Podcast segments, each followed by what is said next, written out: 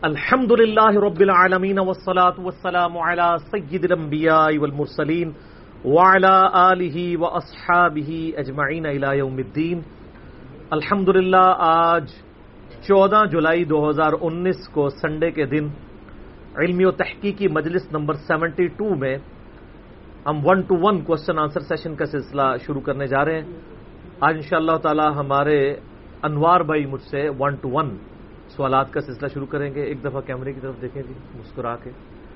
جزاک اللہ۔ ہاں جی اللہ کا نام لے کے شروع کریں۔ السلام علیکم ورحمۃ اللہ وبرکاتہ۔ وعلیکم السلام ورحمۃ اللہ وبرکاتہ۔ علی بھائی آج کے چند حوالوں میں سے پہلا سوال ہے نماز میں سجدہ کی حالت میں ہاتھوں کی انگلیاں جوڑی جائیں یا کھلی رکھی جائیں؟ اسی طرح پاؤ کی انگلیوں کی پوزیشن کیسی ہونی چاہیے؟ وضاحت فرما دیں۔ یہ کریٹیکل کوشچن ہے۔ میں نے نماز کے اوپر ڈیٹیل دو لیکچر ریکارڈ کروائے ہیں۔ مسئلہ سیونٹی اے مکمل نماز محمدی صلی اللہ علیہ وآلہ وسلم سی الاسناد حدیث کی روشنی میں، اس کے آخری چالیس منٹ کے اندر میں نے پریکٹیکلی نماز کا طریقہ پوسچرز کی فارم میں ویڈیو میں ریکارڈ کروایا۔ وہ الگ سے بھی یوٹیوب کے اوپر اپلوڈڈ موجود ہے۔ اور دوسرا ہے مسئلہ سیونٹی بی جو ہے رف الیدین سے متعلق فرقہ وارانہ نظریات کا تحقیقی جائزہ۔ سیونٹی اے کے جو آخری چالیس منٹ ہیں، اس میں سے بھی جو آخری پندرہ منٹ کریٹیکل تھے وہ الگ سے ہمارے شارٹ کلپ چینل کے اوپر پریکٹیکل نماز کا طریقہ چڑھا ہوا ہے، وہ آپ دیکھ سکتے ہیں۔ اس میں بھی میں نے یہ چیز بتائی تھی کہ نماز کے سارے کے سارے پوسچرز جو ہیں، یہ نارمل پوزیشن میں اگر آپ یہ کہیں کہ رف الیدین کرتے وقت انگلیاں جڑی ہونی چاہیے یا یوں کھلی ہونی چاہیے، ہر چیز نارمل پوزیشن میں۔ نارمل حالت میں اگر کوئی شخص رف الیدین کرتا ہے تو ایسے کرے گا۔ یعنی اس کی انگلیاں اپنی نارمل پوزیشن میں ہوں گی۔ نہ وہ ایسے ہوں گی، نہ ایسے ہوں گی۔ نارمل پوزیشن اسی طریقے سے رکوع اور سجدے میں جاتے وقت جہاں جہاں پوسچر بنانے ہیں، وہ نارمل رکھنا ہے۔ گھٹنے کے لیے آیا سن نبی دعود کے اندر، جامعہ ترمزی میں سن ابن ماجہ میں کہ انگلیوں کو پھیلا کر گھٹنوں کو مضبوطی سے پکڑ لینا ہے۔ تو وہاں پہ ڈیٹیل آ گئی۔ اب سجدے کے لیے صحیح بخاری میں آتا ہے کہ نبی صلی اللہ علیہ و وسلم سجدے کی حالت میں پاؤں کی انگلیوں کو موڑ کر قبلہ رخ کر لیا کرتے تھے۔ یعنی یوں پاؤں کی انگلیاں مڑیں گی اور قبلہ رخ ہوں گی۔ جتنی آسانی سے ہو سکتی ہیں۔ اسی طریقے سے ابو دعود ترمزی اور ابن ماجہ میں آتا ہے کہ نبی صلی اللہ علیہ وآلہ وسلم سجدے کی حالت میں اپنے دونوں ہاتھوں کے درمیان سر مبارک رکھا کرتے تھے۔ اور آپ کی جو ہاتھوں کے، انگوٹھوں کی جو سیدھ ہے، یہ کبھی کندھے کے برابر آتی تھی اور کبھی کانوں کے برابر۔ نارمل پوزیشن میں۔ اسی طریقے سے ہاتھ کی انگلیاں بھی سجدے کی حالت میں آپ نے نارمل پوزیشن پہ رکھنی ہے۔ اس کے اوپر ایک شیخ بیلی رئی صاحب نے پورا مضمون بھی لکھا تھا۔ بالوں کا موقف ایسے جوڑ کے رکھی جائے، ساری قبلہ رخ ہونی چاہیے، بعض کا تھا کھول کے رکھی جائے۔ تو الٹیمیٹلی روایتوں سے یہی پتا چلتا ہے جو سعی الاسناد حدیث ہے کہ نارمل پوزیشن میں۔ قبلہ رخ تو ظاہر ہوں گی، جب آپ ایسے رکھیں گے، قبلہ رخ ہوں گی۔ یہ ضروری نہیں ہے کہ آپ نے ان کو جوڑ کے قبلہ رخ کرنا ہے۔ یعنی نماز میں کوئی ایسا پوسچر نہیں ہوگا جس کی وجہ سے آپ کو تردد ہو رہا ہو۔ جو چیزیں کریٹیکل ہیں وہ ہائی لائٹ کر دی گئی ہیں۔ جیسا کہ صحیح بخاری میں حدیث ہے، نبی صلی اللہ علیہ وآلہ وسلم نے سجدے کی حالت میں کتے کی طرح بازو بچھانے سے منع فرمایا یعنی یہ کونیاں زمین سے اٹھی ہوئی ہوں۔ اور آپ صلی اللہ علیہ وآلہ وسلم کے بارے میں صحیح بخاری میں آتا ہے، جب آپ سجدہ کرتے، تو آپ صلی اللہ علیہ وآلہ وسلم اپنی کونیوں کو اپنے پہلو سے جدا رکھتے اور اپنی پہلو کو اپنی جو رانے ہیں، ان سے الگ رکھتے۔ یعنی سمٹ کے سجدہ نہیں کرتے تھے، کھل کے سجدہ کرتے تھے۔ حتیٰ کہ بخاری مسلم میں آتا ہے، اگر چھوٹا بچی کا بکری کا بچہ بھی گزرنا چاہتا، وہ آپ صلی اللہ علیہ وسلم کی سجدے کی حالت میں آپ کے نیچے سے گزر سکتا تھا۔ لیکن ظاہر یہ اس صورت میں جب آپ اکیلے نماز پڑھ رہے ہیں یا آپ امامت کر رہے ہیں کیونکہ اس صورت میں آپ کسی کو ڈسٹرب نہیں کر رہے ہوں گے۔ اگر آپ جماعت کے اندر ہیں پھر سن نسائی کے اندر جامعہ ترمزی میں احادیث موجود ہیں کہ نبی الاسلام نے فرمایا اپنے بھائیوں کے لیے نرم ہو جاؤ۔ پھر آپ نے یوں نہیں سجدہ کرنا پھر آپ نے کلوز کر کے جتنا آسانی سے ہو سکتا ہے آپ نے سجدہ کرنا۔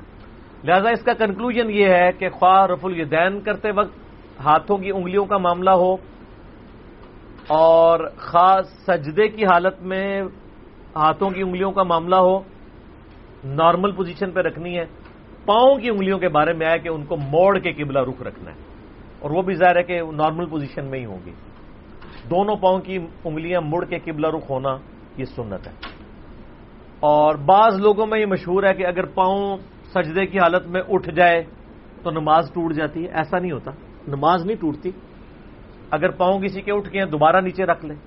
کم از کم تین تسبیحات کے برابر اس کے سارے اعضاء جو سجدے کے پوسچر کے ہیں، وہ سجدے کے پوسچر میں ہونے چاہیے۔ بخاری اور مسلم میں حدیث ہے، نبی صلی اللہ علیہ وآلہ وسلم نے فرمایا، میرے رب نے مجھے سات اعضاء کے اوپر سجدہ کرنے کا حکم دیا۔ دو ہاتھ، دو گھٹنے، دو پاؤں۔ کتنے ہو گئے؟ چھ۔ اور پھر آپ صلی اللہ علیہ وسلم نے فرمایا کہ ساتواں جو ہے وہ ماتھا۔ لیکن آپ نے اشارہ ناک کی طرف کیا کہ یہ پورے کا پورا ماتھے کی کیٹاگری میں فال کرے گا۔ صرف ماتھے پہ سجدہ کرنے سے سجدہ نہیں ہوگا، یہ ناک کی یہ والی ہڈی بھی ہلکی سی لگنا ضروری ہے۔ ناک اٹھا ہوا نہیں ہونا چاہیے۔ ماتھا جمنا چاہیے اور ایسی جگہ پہ آپ سجدہ کریں گے جہاں پہ یہ جم جائے۔ اگر بہت موٹے گدے کے اوپر یا فارم کے اوپر آپ سجدہ کریں، پھر سجدہ نہیں ہوگا۔ کیونکہ ماتھا تو جمے گا ہی نہیں۔ اور اگر آپ بیٹھ کے نماز پڑھ رہے ہیں تو پھر اس کے لیے جو آج کل جو مسجد میں کرسیاں آئی ہوئی ہیں، جن کے آگے وہ ٹیک بنے ہوئے ہیں، اور اس میں لوگ جو ہے وہ سجدہ کرتے وقت یوں کر کے اس میں سجدہ کر رہے ہوتے ہیں، یہ حرام ہے۔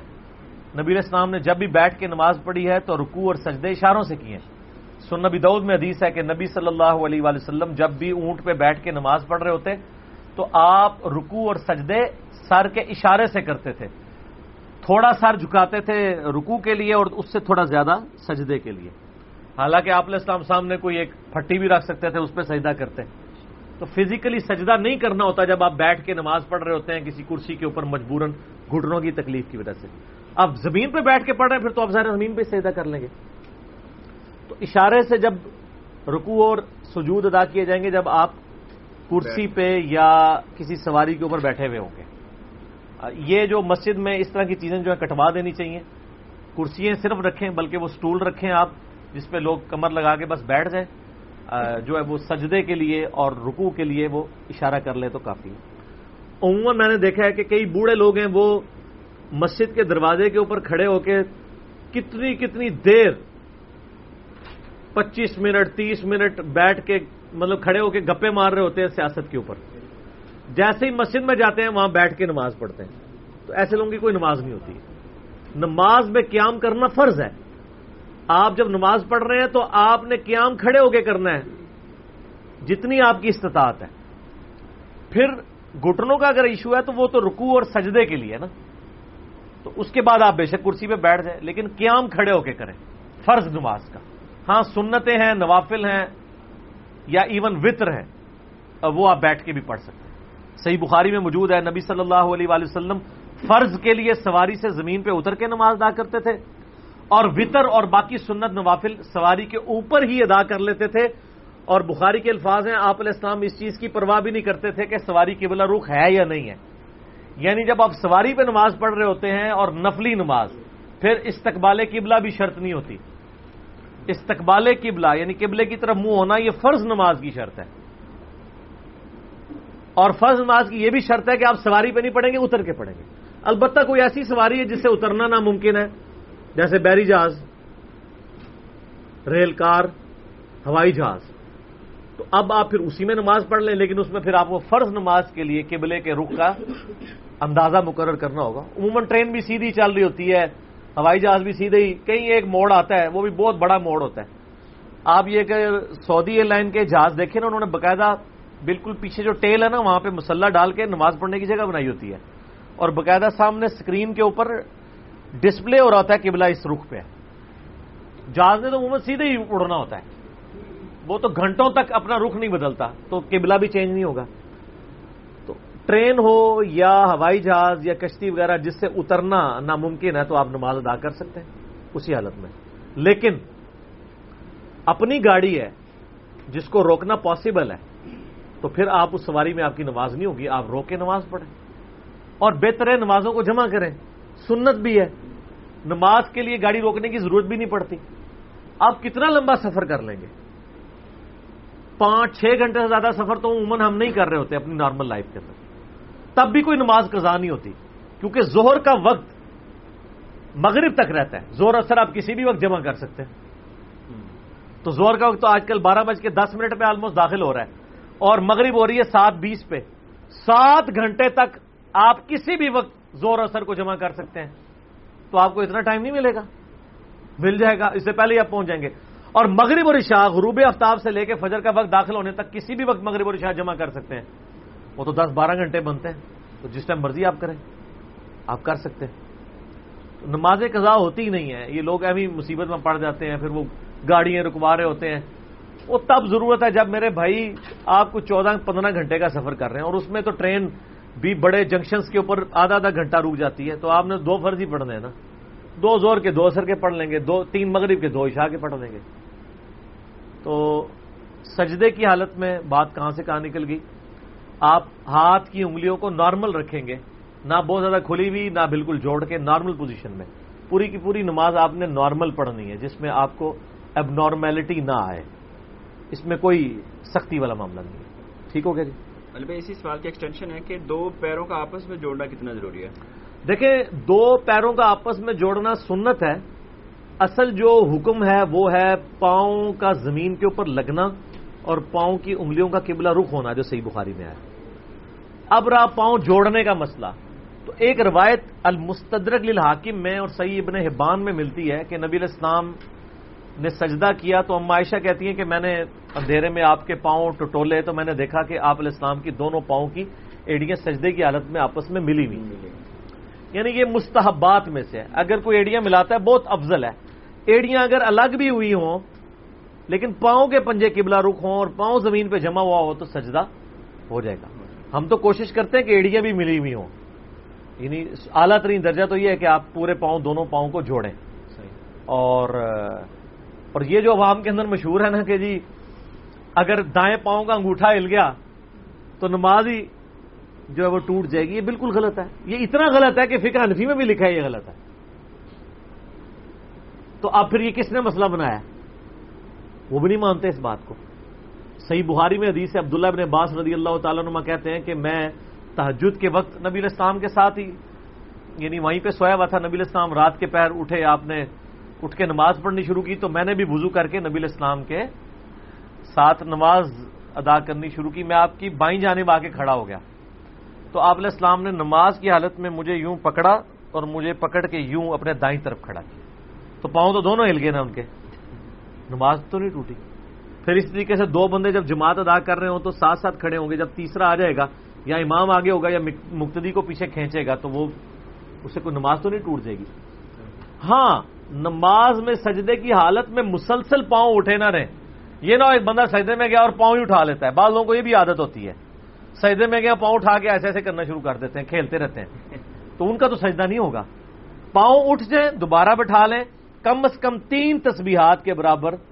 سن میں ابن ماجہ میں حدیث موجود ہے، وہ ضعیف ہے۔ صحیح سند اس کی المصنف ابن ابی شہبہ میں کہ کم از کم رکوع اور سجود کی تین تین تسبیحات شمار کرنی سنت ہے۔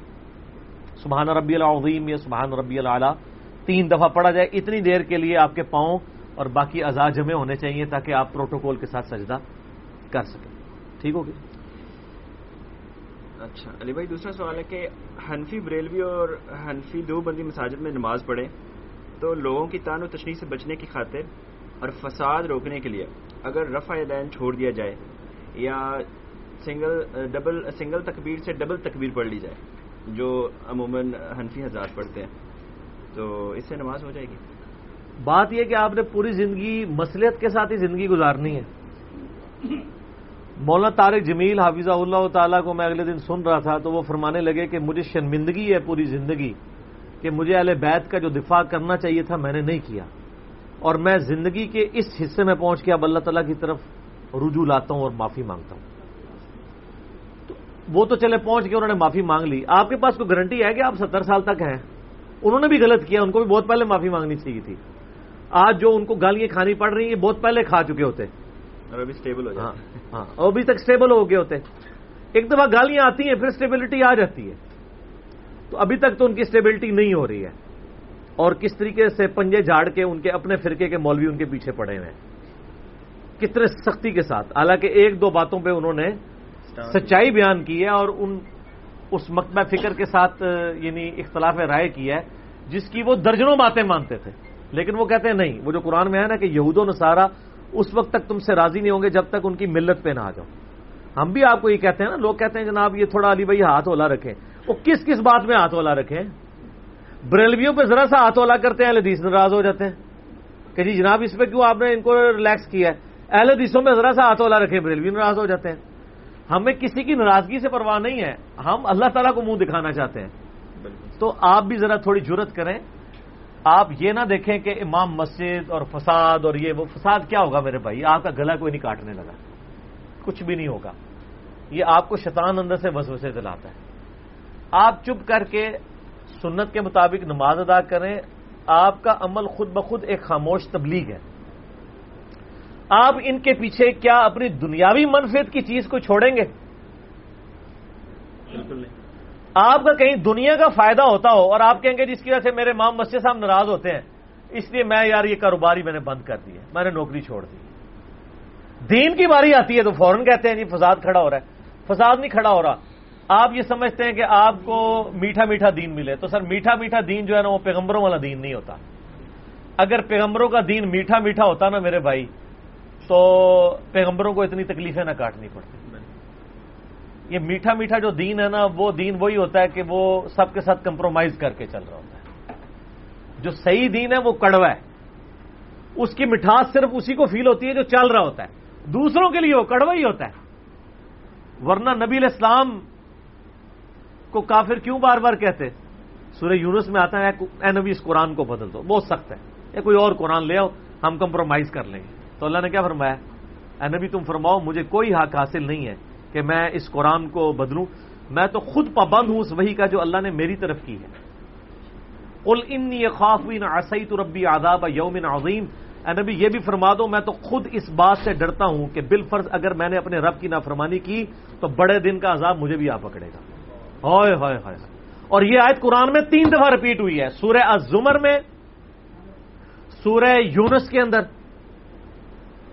اور ایک اور سورت کے اندر یہ آیت رپیٹ ہوئی ہے۔ قل انی خاف ان عصیت ربی عذاب یوم عظیم نبی، تم فرما دو کہ میں خود اس بات سے ڈر رکھتا ہوں۔ سورت الانام ہے تیسری۔ سورت الانام سورہ یونس، سورہ الزمر۔ کہ بڑے دن کا عذاب مجھے بھی آپ پکڑے گا اگر میں نے بال فرض اپنے رب کی نافرمانی کی۔ آپ لوگ اس کھاتے میں، تو سر یہ جرت دکھائیں، یہ فتنہ شتنا کوئی نہیں ہے۔ خام خواہ آپ نے اپنے آپ کو دھوکہ دیا ہوتا ہے اور شیطان آپ کو پوری زندگی اس کام کے لیے ابھارتا رہتا ہے کہ جی خیر ہے کمپرومائز کرو، فتنہ کھڑا ہوگا۔ فتنہ تب کھڑا ہوگا جب آپ کسی کو چھیڑ رہے ہیں۔ جب آپ خود رف الدین کر رہے ہیں، آپ کسی کے بازو پکڑ کے تو نہیں اٹھا رہے ہیں۔ اس کو کیا تکلیف ہے؟ اور آج کے اس دور میں تو ماشاءاللہ، اگر آپ کو کوئی تنگ کرتا ہے، آپ جا کے ایک اپلیکیشن دے دیں تھانے کے اندر کہ یہ مذہبی منافرت پھیلا رہا ہے۔ تو دیکھیں اس کے ساتھ ہوتی کیا ہے۔ آج تو وہ زمانہ نہیں رہا کہ آپ مسجد میں کسی کو اس کی ایکٹیویٹی پرفارم کرنے سے روک سکیں۔ ہاں آمین کا جہاں تک معاملہ ہے تو آمین نارمل آواز میں کہنی چاہیے۔ یہ بہت اونچی آمین تو ویسے ہی خلاف سنت ہے۔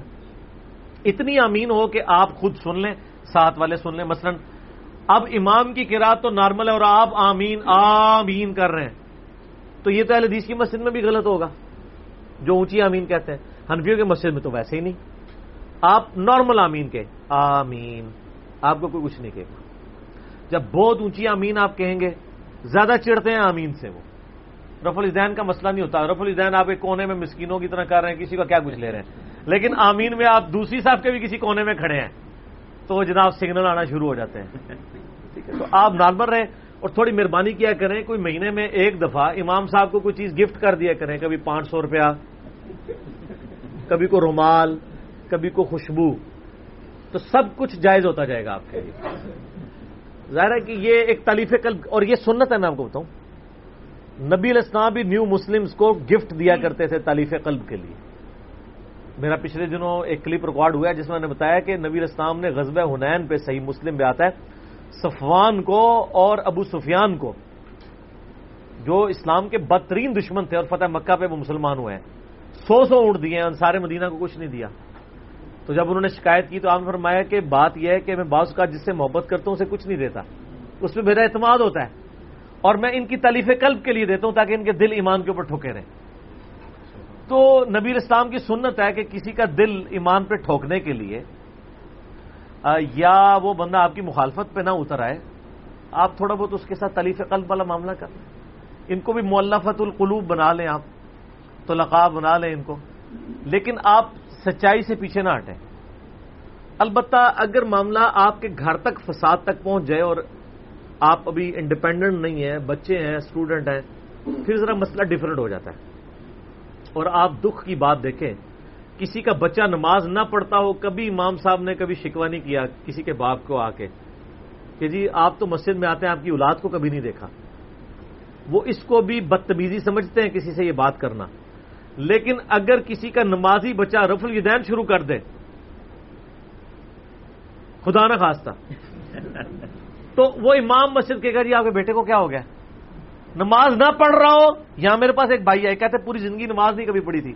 آپ کے لیکچرز دیکھنا شروع کیے، خوف خدا تاری ہوا، داڑھی رکھ لی، اللہ کی طرف لگ گئے۔ اب ہر بندہ سمجھاتا ہے۔ کہتا ہے، پہلے میں نشہ بھی کرتا تھا، مجھے آج تک نہیں کسی نے کہا، تم کس طرف لگے ہوئے ہو؟ کہتا نشہ چھوڑ دیا برائیاں چھوڑ دی، داڑھی رکھ لی، قرآن پڑھنا شروع کر دیا، نماز رفیدان شروع کر دیا، اب ہر بندہ سمجھا رہا ہے کس طرف لگ گئے تو سر پھر ہم کیوں نہ کہیں کہ یہ کتی چورن رلی ہوئی ہے۔ یہ لوگ جو دین کے محافظ تھے، یہ دشمن بنے ہوئے دین کے۔ اسی لیے قرآن میں کتے کی مثال آئی ہے نا علماء سو کے لیے۔ سورہ الراف آئے نمبر 175 میں۔ تو اللہ تبارک و تعالیٰ نے اتنے سخت الفاظ ابھی تو استعمال نہیں کیے۔ ان کا بہیویئر ہوئی ہے۔ تو آپ سر پیچھے نہ ہٹیں۔ تو وہ ایسے بچے جو میں نے جن کے بارے میں بتایا کہ اس طرح کا ایشو ہو جائے نا، ان کے لیے ٹھیک ہے کہ وہ رف الدین اور آمین کے اوپر وقتی طور پہ جب تک انڈیپینڈنٹ نہیں ہے کمپرومائز کر لیں، لیکن باقی نماز ساری سنت کے مطابق پڑھیں۔ ہاتھ باندھیں، جلسہ استراحت کریں، سجدے میں جاتے وقت پہلے ہاتھ لگائیں، پھر گھٹنے باقی ساری چیز رکھیں، صرف رف الدین سے ان کو چیڑا ہے نا۔ یہ میں ان کے لیے بتا رہا ہوں جو ڈپینڈنٹ ہیں، جو یعنی معاملات کو ہینڈل نہیں کر سکتے۔ بچے ہیں ابھی، اور فساد کھڑا ہو جائے گا۔ اور ظاہر ہے کہ وہ تو آپ کے ابے کے جتنے دوست ہیں نا، وہ جب ملیں گے تو آپ کے ابے کو ذہنی مریض بنائیں گے۔ ہم تو بھگت چکے ہیں نا یہ چیز ذاتی طور پہ بھی۔ تو یہ جو ابے کے دوست ہوتے ہیں نا، یہ بہت خطرناک ہوتے ہیں۔ تو وہ یا تو پھر آپ پریکٹیکلی ان کو علمی طریقے سے قائل کر لیں۔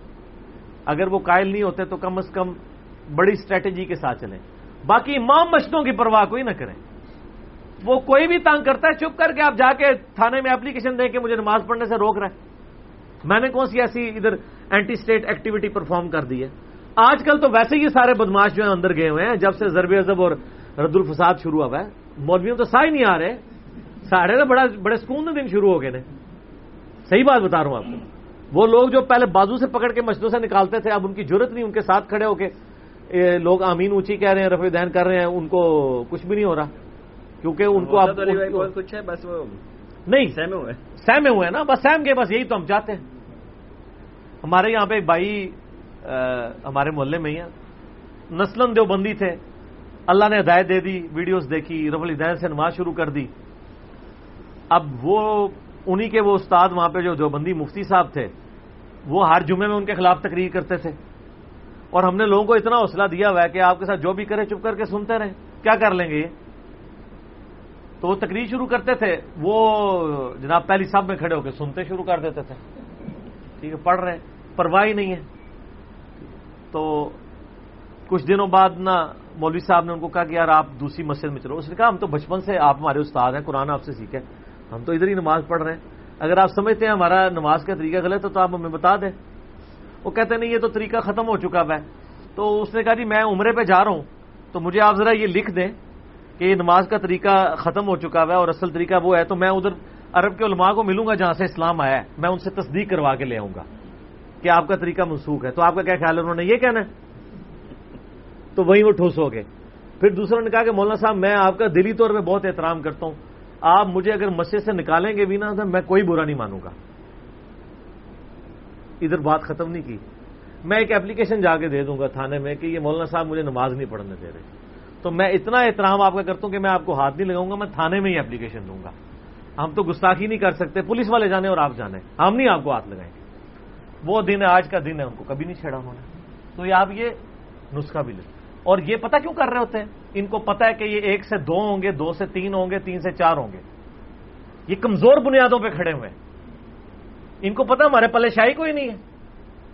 ہم تو کہتے ہیں، آپ سب کو سنیں۔ یہ کہتے ہیں، آپ علی کو نہ سنیں۔ ایون وہ تو باقی آپس میں بھی ایک دوسرے کے بارے میں کہتے ہیں نہ سنیں، کیونکہ ان کو پتا ہے ان کے پلے شاید کوئی نہیں۔ ہمارے ایک بھائی ہیں، وہ ریورٹ ہوئے، تو ایک دیوبندی مفتی صاحب کے ساتھ اٹیچ تھے، ان کے والد صاحب بھی تبلیغی جماعت میں تھے، بڑے کٹر، نسل در نسل دیوبندی چلتے ہیں۔ جب وہ چینج ہوئے، ان کے چھوٹے بھائی میرے درس میں آتے تھے، تو وہ پھر آنا شروع ہوئے۔ ان کو پتا چلا میرا چھوٹا بھائی گمراہ ہو گیا، تو پھر وہ بھی گمراہ ہو گئے دو تین ہفتوں کے اندر۔ تو اب وہ تیس چالیس سال سے اٹیچ تھے ایک مفتی کے ساتھ، اور سارا ایک پورا سلسلہ ہوتا ہے آپ کو پتا ہے۔ یہ ان کی جس طرح مزارے ہوتے ہیں نا مزارے اور میراسی ہوتے ہیں اس طرح مولویوں کے مقتدی ہوتے ہیں ان کے ساتھ اٹیچ پکے پکے۔ پکے پکے۔ ان کو چندے دینے والے ان کے آگے آگے ان کے لیے لڑائیاں لڑنے والے۔ چاہے یہ لادہ بات ہے کہ کل کو پکڑے جائیں تو ان کے خطرے بھی نہ ہوئے ہوں۔ ہمارے ڈیفنس کینٹ کے ایریاز کے اندر کئی مفتی پکڑے گئے ہیں جن کو چیک کیا تو ہندو تھے خطرے نہیں ہوئے ہوئے تھے۔ ان مفتیوں کے لیے کتنے لوگوں نے لڑائیاں پوری پوری زندگیاں مول لی ہوئی تھیں؟ یہ لادہ بات ہے خطرے بھی نہ ہوئے ہوں۔ ٹھیک ہے؟ تو وہ کہتے ہیں میں ایک دن جنازے پہ گیا تو جنازے کی نماز پڑھ کے واپس ہوئے نا، تو وہ میرا مولوی مجھے کہتا ہے، یار تم لوگ میری جان چھوڑ کیوں نہیں دیتے ہو؟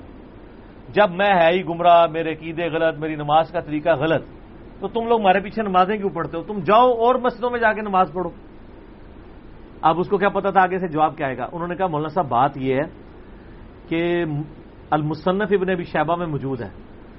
سن القبرا البئی حقی کے اندر موجود ہے۔ انہوں نے تو نام بھی ہماری وجہ سے ہی سنے ہوئے تو کہ عبداللہ بن عمر رضی اللہ تعالیٰ نے فرمایا کہ جب تک خوارج کی مسجدوں سے حیا الصلاح حیا الفلاح کی آوازیں آئیں گی، تو ہم ان کی زانوں کا جواب بھی دیں گے۔ یہ ہمیں سلام کریں گے، ہم سلام کا جواب بھی دیں گے، ان کے پیچھے نماز بھی پڑھیں گے۔ اور جب یہ ہمیں کہیں گے ہم اپنے بھائیوں کو قتل کریں تو ہم خوارج سے الگ ہو جائیں گے۔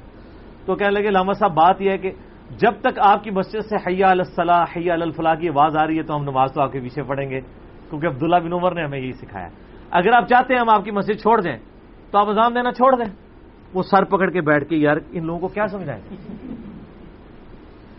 سر دیکھیں، لوگ کہتے ہیں کیا تبدیلی آئی ہے؟ آپ نے ایسی تبدیلی بھی دیکھی ہے ابھی تک تو آپ نے یہ دیکھی ہے کہ لوگ کہتے ہیں اس امام کے پیچھے نماز نہیں ہوتی۔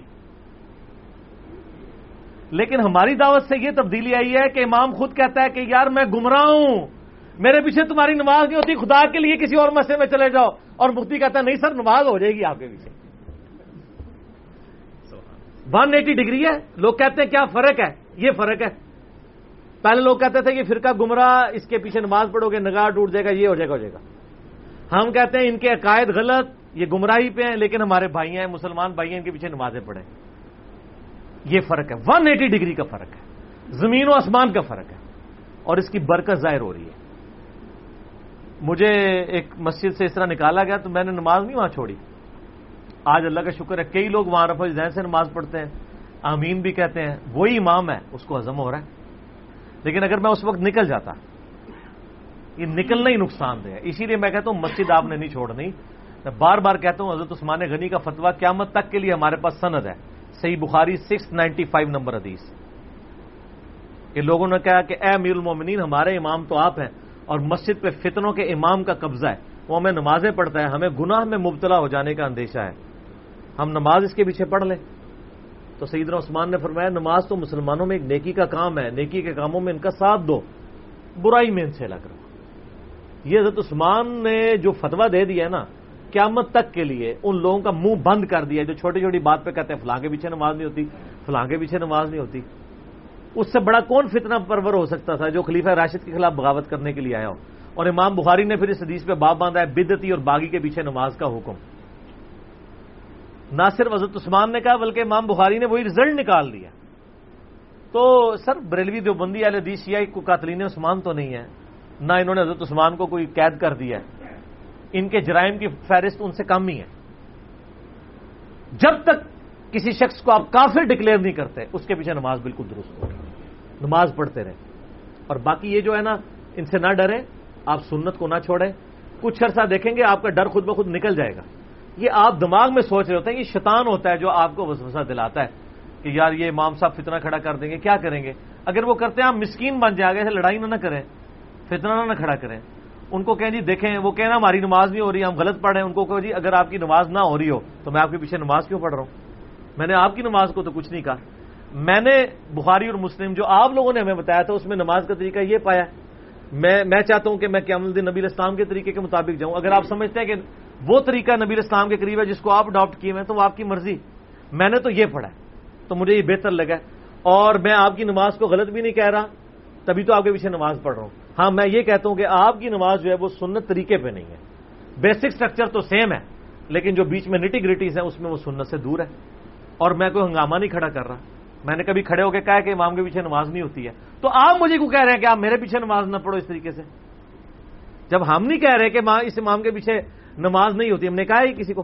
تو امام کیوں کہتا ہے کہ جی آپ میرے پیچھے نماز نہ پڑھو؟ یہ اس لیے نہیں کہہ رہے تھے، ان کو ایک خطرہ ہوتا ہے کہ یہ ایک سے دو دو سے تین تین سے چار۔ اور ہر طرف سے پھر آواز آئے گی۔ کیا؟ کہ نہ میں بابی نہ میں بابی میں ہوں مسلم۔ علمی کتاب۔ علی اگلا سوال ہے سیدنا ابو بکر صدیق رضی اللہ تعالیٰ عنہ سے متعلق ایک موقع مشہور ہے کہ انہوں نے ایک دفعہ نبی کریم صلی اللہ علیہ وسلم کی اپیل پر اپنے گھر کا سارا سامان آپ کے قدموں پر نثار کر دیا۔ الحمدللہ اس پر نبی صلی اللہ علیہ وسلم کے پوچھنے پر سیدنا ابو بکر نے عرض کیا کہ گھر پر اللہ اور اس کے رسول کو چھوڑ آیا۔ یہ حدیث کسی بک میں ہے؟ اور اگر ہے تو یہ حدیث اصول محدثین پر صحیح ہے یا ضعیف ہے؟ حدیث بالکل صحیح ہے جی۔ اور یہ سیدنا ابو بکر صدیق رضی اللہ تعالیٰ عنہ علیہ السلام کی شان میں چند بڑی حدیث میں سے ایک حدیث ہے۔ یہ حدیث جامعہ ترمزی میں موجود ہے اور امام ترمزی نے خود اس حدیث کو کہا ہے۔ حاض حدیث حسن ان صحیح یہ صحیح حدیث ہے. اور یہ حدیث سنن نبی دعود کے اندر بھی موجود ہے. مین سٹریم کے اہل سنت کی دو کتابوں میں اور مشکات کی تیسری جلد میں سیدنا ابو بکر صدیق رضی اللہ تعالیٰ عنہ علیہ السلام کے فضائل والے چیپٹر میں آپ کو یہ حدیث مل جائے گی. بڑی مزے کی حدیث ہے جی یہ. سیدنا عمر کہتے ہیں کہ نبی صلی اللہ علیہ وآلہ وسلم نے ایک دفعہ اپیل کی اللہ کی راہ میں صدقہ اور خیرات کرنے کی. مختلف غزوات کے موقع پر آپ صلی اللہ علیہ وآلہ وسلم یوں صدقے کی اپیل کرتے تھے کہ اللہ کی راہ میں خرچ کرو۔ سیدنا عمر کہتے ہیں کہ میری فائنینشیل پوزیشن اس وقت اتنی زبردست تھی کہ اس سے پہلے کبھی نہیں تھی۔ تو میں دل میں یہ سوچ رہا تھا، آج تو میں ابو بکر کو پیچھے چھوڑ دوں گا۔ ہائے ہائے ہائے آپ دیکھیں کمپٹیشن بھی کس فیلڈ میں ہے؟ کہ میں آج اتنا مال لے کے جاؤں گا کہ ابو بکر کو پیچھے چھوڑ دوں گا۔ کہتے ہیں، میں نے اپنے گھر کا مال آدھا کیا۔ آدھا مال گھر والوں کے لیے رکھا۔ اور آدھا میں سمیٹ کے نبی الاسلام کی مبارک قدموں میں۔ اور دل میں سوچ رہا تھا، آج تو میں ابو بکر سے آگے نکل جاؤں گا۔ لیکن ظاہر ہے کہ ایسا ہونا تو نہیں تھا، ابو بکر تو پھر ابو بکر ہے۔ تو سیدنا ابو بکر صدیق رضی اللہ تعالیٰ نے اپنے پورے گھر کا مال اٹھا کے نبی الاسلام کی خدمت میں حاضر ہوئے۔ یا رسول اللہ، یہ میری طرف سے صدقہ۔ اس موقع پر آپ صلی اللہ علیہ وآلہ وسلم نے سیدنا ابو بکر سے پوچھا کہ اپنے پیچھے گھر والوں کے لیے بھی کچھ چھوڑ کے آئے ہو؟ تو سیدنا ابو بکر صدیق رضی اللہ تعالی نے فرمایا اب قئی تو میں نے باقی رکھا ہے اپنے گھر والوں کے لیے اللہ اور اس کا رسول۔ وجل وصلی اللہ علیہ وآلہ وسلم۔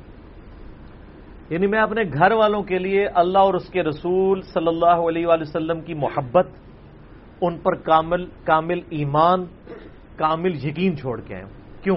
سورہ توبہ کی آیت ہے کہ اللہ تعالیٰ نے مومنین کی جانیں اور مال جنت کے بدلے میں خرید لی ہے لہذا اہل ایمان خوشیاں مناؤ اس بے کے اوپر، اس بے پہ۔ بے کہتے ہیں تجارت کو۔ اسی سے لفظ بیت بھی نکلا ہے۔ قرآن میں تو ہے کہ ہماری بیت کس کے ساتھ ہے؟ اللہ کے ساتھ۔ جنت کے بدلے میں جان اور مال۔ کس کے ذریعے؟ رسول اللہ کے ذریعے صلی اللہ علیہ وآلہ وسلم۔ اللہ کے سامنے انسان اپنے آپ کو بیچ سکتا ہے، انسان کے سامنے نہیں۔ وہ لہذا وہ جو بیت جب کروا رہے ہوتے ہیں کہتے ہیں، نہیں بیت کا مطلب آپ نے اپنا آپ ہمارے آگے بیچ دیا۔ وہ آپ کے آگے کیا بیچا ہے؟ ایک منی کے گندے قطرے کی جو پیداوار ہے، اس کے آگے اپنے آپ کو بیچ دیا ہم نے کیا؟ اللہ کے سامنے بیچا۔ انسانوں کو غلامی سے چھڑایا ہے نبی صلی اللہ علیہ وآلہ وسلم نے۔ نہ کہ انسانوں کا غلام بنایا ہے۔ یہ بیت اللہ کے ساتھ ہے۔ جنت ملے گی جان اور مال کو اللہ کی راہ میں خرچ کرنے کے تو سعید بکر نے کہا کہ میں اللہ اور اس کا رسول باقی چھوڑ آیا ہوں۔ اچھا۔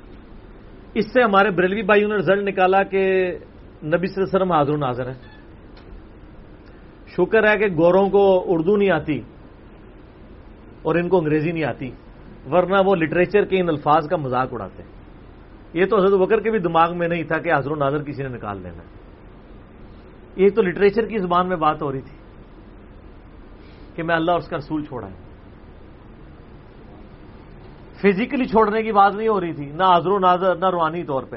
یہی بات ہو رہی تھی کہ اللہ اور اس کے رسول پہ جو ایمان ہے وہ ہمیں کافی ہے۔ اللہ تعالیٰ ہمیں اور دے گا۔ یہ ان کے دماغ میں نہیں تھا۔ پھر بھی اگر وہ کہتا نہیں، اس سے مراد فزیکلی چھوڑنا ہے، تو پھر تو ان کا عقیدہ بھی خراب ہو جائے گا۔ یہ تو ایون کہتے ہیں کہ آپ اللہ تعالیٰ کو عرش پہ مانیں تو یہ اس کے لیے مکان آپ مخصوص کر رہے ہیں اور یہ عقیدہ شرک ہے، حنفی کہتے ہیں۔ وہ کہتے ہیں اللہ تعالیٰ زمان و مکان سے پاک ہے۔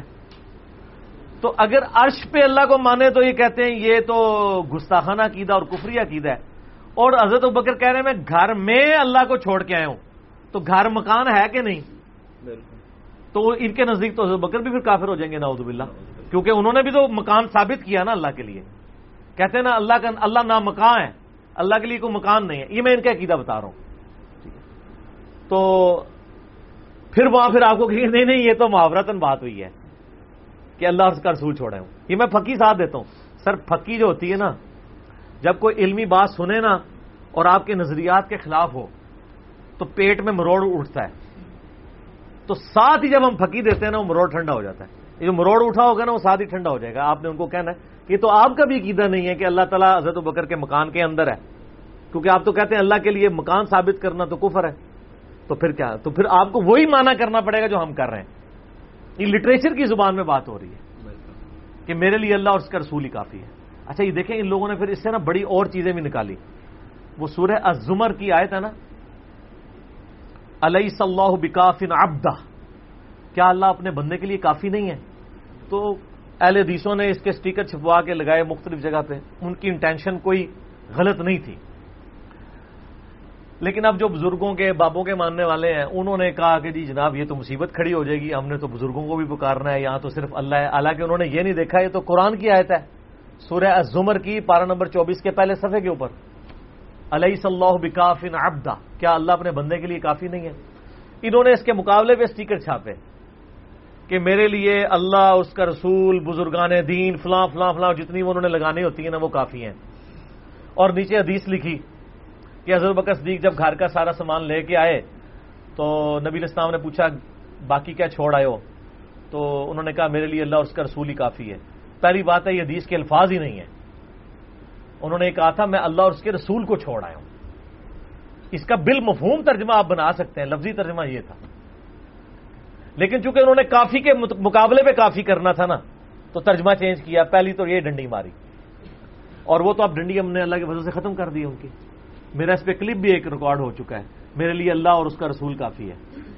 ہم مانتے ہیں، اگر آپ دینی تعلیمات کی بات کریں تو ہمارے لیے اللہ اور اس کا رسول نبی الاسلام کے صحابہ، آپ کے اہل بیت، تابعین تبا تابعین، صحیح العقیدہ مسلمان، سارے ہمارے لیے کافی ہیں۔ لیکن یہ تقدیر کے معاملات کی بات نہیں ہو رہی ہے۔ علم دین کے پوائنٹ آف ویو سے بات ہو رہی ہے۔ جب تقدیر سے کوئی چیزیں ریلیٹڈ ہوں گی، پھر صرف اللہ کے ساتھ خاص۔ یہ وہ ان معاملوں میں بھی کر رہے ہوتے ہیں کہ غیر اللہ کو پکارا جائے۔ یعنی آپ جو اللہ کے ساتھ عقیدہ رکھے ہیں نا کہ اللہ تعالیٰ آپ کی مشکل پریشانی حل کرتا ہے ایا کا نعبدو و ایا کا نستعین۔ وہ یہ عقیدے اپنے بابوں سے ریلیٹ کرنے کے لیے نا تو یہ پھر چیزیں گھٹتے ہیں اور اس میں اس طرح کی پلی لیتے ہیں۔ تو یہ سعید بکر صدیق رضی اللہ تعالیٰ نے جن معنوں میں کہا، وہ معنی یہی تھے کہ ہم اللہ اور اس کے رسول عز و جل و صلی اللہ علیہ وآلہ وسلم کے ساتھ اپنی محبت کو وہ سرمایہ سمجھتے ہیں کہ دنیا کے مال اس کے سامنے کوئی حیثیت نہیں رکھتا۔ اور یہ حقیقت بات ہے میرے بھائیوں اس امت میں سیدنا ابو بکر صدیق رضی اللہ تعالیٰ عنہ کی مبارک ذات۔ نبی صلی اللہ علیہ وآلہ وسلم کے ساتھ اور اللہ کے ساتھ کمٹمنٹ کی ایک اعلی ترین مثال ہے۔ صحیح بخاری میں حدیث ہے، نبی صلی اللہ علیہ وآلہ وسلم نے فرمایا، مجھ پہ مال اور وقت کے اعتبار سے تمام مخلوق میں سب سے زیادہ احسان ابو بکر کے ہیں دو ہی چیزیں ہو سکتی ہیں نا۔ یا آپ کسی کو اپنا مال دے سکتے ہیں یا وقت۔ وقت زندگی۔ آپ بھی وقت دے کے یہاں بیٹھے ہوئے نا۔ یا مال خرچ کریں گے یا وقت۔ ایون جو مال بھی آپ خرچ کر رہے ہیں وہ بھی وقت ہی ہوتا ہے۔ کیونکہ وقت لگا کے آپ نے مال کمایا ہوتا ہے۔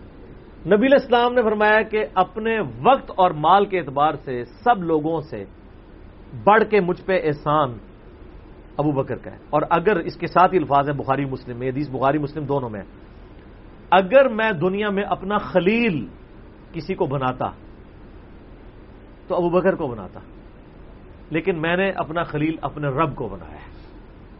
سر توحید ہر جگہ اوپر ہے۔ ان سلاتی و نسخی و محیا و مماتی اللہ رب العالمین۔ بے شک میری نماز، میری قربانی، میرا جینا، میرا مرنا سب اللہ کے لیے۔ البتہ ابو بکر میرے دین کے اعتبار سے اور مودت کے اعتبار سے میرے دوست ہیں میرے بھائی ہیں لیکن خلیل اللہ ہی ہے ایک استعمال کیا نہیں احسان یہ احسان ہی ہوگا نا موسم ہی ہوگا نا احسان والا۔ ایک روایت ترمزی میں ہے وہ ضعیف ہے میں ساتھ بیان کر دوں۔ اس میں الفاظ ہے کہ میں نے دنیا میں ہر شخص کے احسان کا بدلہ اتار دیا سوائے ابو بکر کے۔ یہ روایت اصول محدثین پہ کمزور ہے۔ لیکن جو میں نے روایت بیان کی ہے نا وہ صحیح بخاری کی ہے۔ وہ اس میں آلموسٹ فٹ ہی نہیں بیٹھتی ہے۔ تو سعید بکر صدیق رضی اللہ تعالیٰ نے کوئی موقع نہیں جانے دیا۔ نبی الاسلام کے ساتھ اپنی کمٹمنٹ میں کہیں پہ بھی کمزوری نہیں دکھائی پوری زندگی۔ آپ کو پتا ہے صحیح بخاری میں موجود ہے۔ عروا ابن زبیر، حضرت ابو بکر کا نواسا کہتا ہے کہ میں نے عبداللہ بن امر بن آج سے پوچھا کہ نبی الاسلام پہ جو کافروں نے مصیبتیں ڈھائی تھی ان میں سے کوئی مشکل وقت ہمیں بتائیں۔ عہد کا وقت تو سب کو پتا ہے۔ تو انہوں نے کہا، مجھے وہ وقت یاد ہے کہ مکے کا دور تھا۔ تو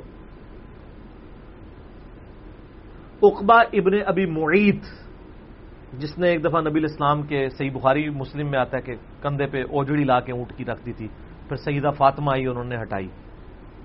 اس نے نبی الاسلام کے گردن میں ایک دفعہ چادر ڈالی، صحیح بخاری میں آتا ہے، اور اتنی زور سے کھینچی، گلا دبایا۔ قریب تھا کہ آپ کی مبارک آنکھیں باہر نکلا تھی تو اتنے میں سعید بکر صدیق وہاں آئے اور انہوں نے اس کو مار کے ہٹایا، اور قرآن کی وایت پڑی کیا تم ایک شخص کو صرف اس لیے مار دینا چاہتے ہو کہ وہ کہتا ہے کہ میرا رب اللہ ہے؟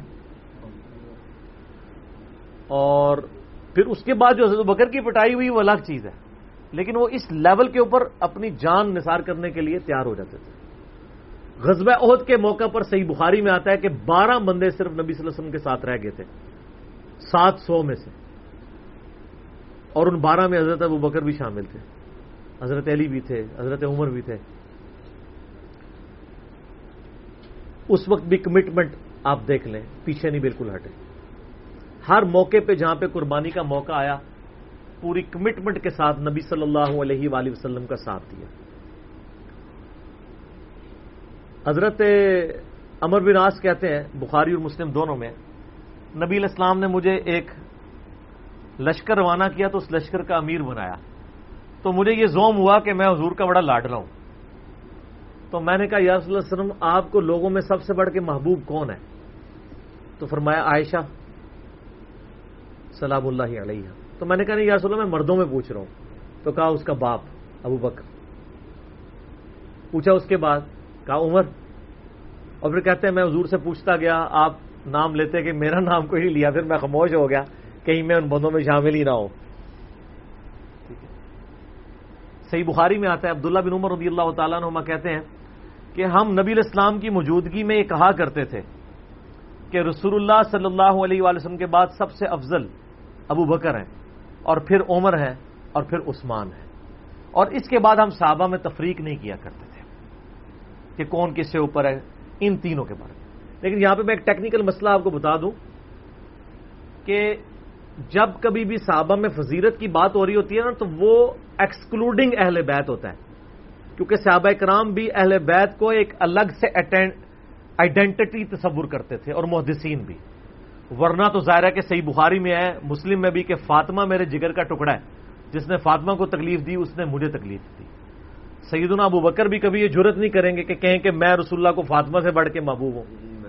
کبھی بھی نہیں یہ جرت کریں گے۔ اس کے الٹ آپ کو حدیثیں بخاری مسلم میں مل جائیں گی وہ ٹاپک الگ ہے۔ میں ایک آپ کو ایک شری مسئلہ سمجھا رہا ہوں۔ محدثین کے ہاں صحابہ کے ہاں جب کبھی بھی صحابہ کی فضیلت کی بات ہو رہی ہوتی ہے تو وہ ادر دین اہل بیت ہوتا ہے۔ یعنی اگر یہ فضیلت کی بات ہو رہی ہے تو اس میں حضرت فاطمہ حسن حسین حضرت علی شامل نہیں ہے ان کا مقام وہ ہاں وہ الگ سے ہیں۔ وہ کیٹیگری الگ ہے۔ وہ اہل بیت کی کیٹیگری میں فال کرتی ہے۔ اور یہ اہل بیت کی کیٹیگری اتنی اسٹرانگ ہے۔ آپ حدیث کی کتابوں میں دیکھیں گے کہ صحابہ کرام کے فضائل پہ چیپٹر الگ ہے۔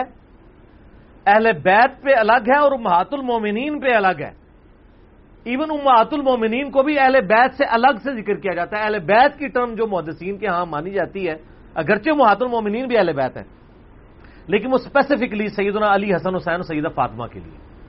تو یہ میں آپ کو کیٹیگری بتا رہا ہوں۔ تو برل یہ خود مولا علی علیہ السلام کے بارے میں صحیح بخاری میں آتا ہے۔ محمد ابن حنفیہ حنفیہ نامی ایک عورت سے حضرت علی کا بیٹا تھا، اس کا نام تھا محمد۔ حضرت فاطمہ کی زندگی میں تو حضرت علی نے دوسری شادی نہیں کی۔ وہ صحیح بخاری مسلم میں آتا ہے، نبی اسلام نے ان کو منع کیا تھا، یہ ان کی خصوصیت تھی۔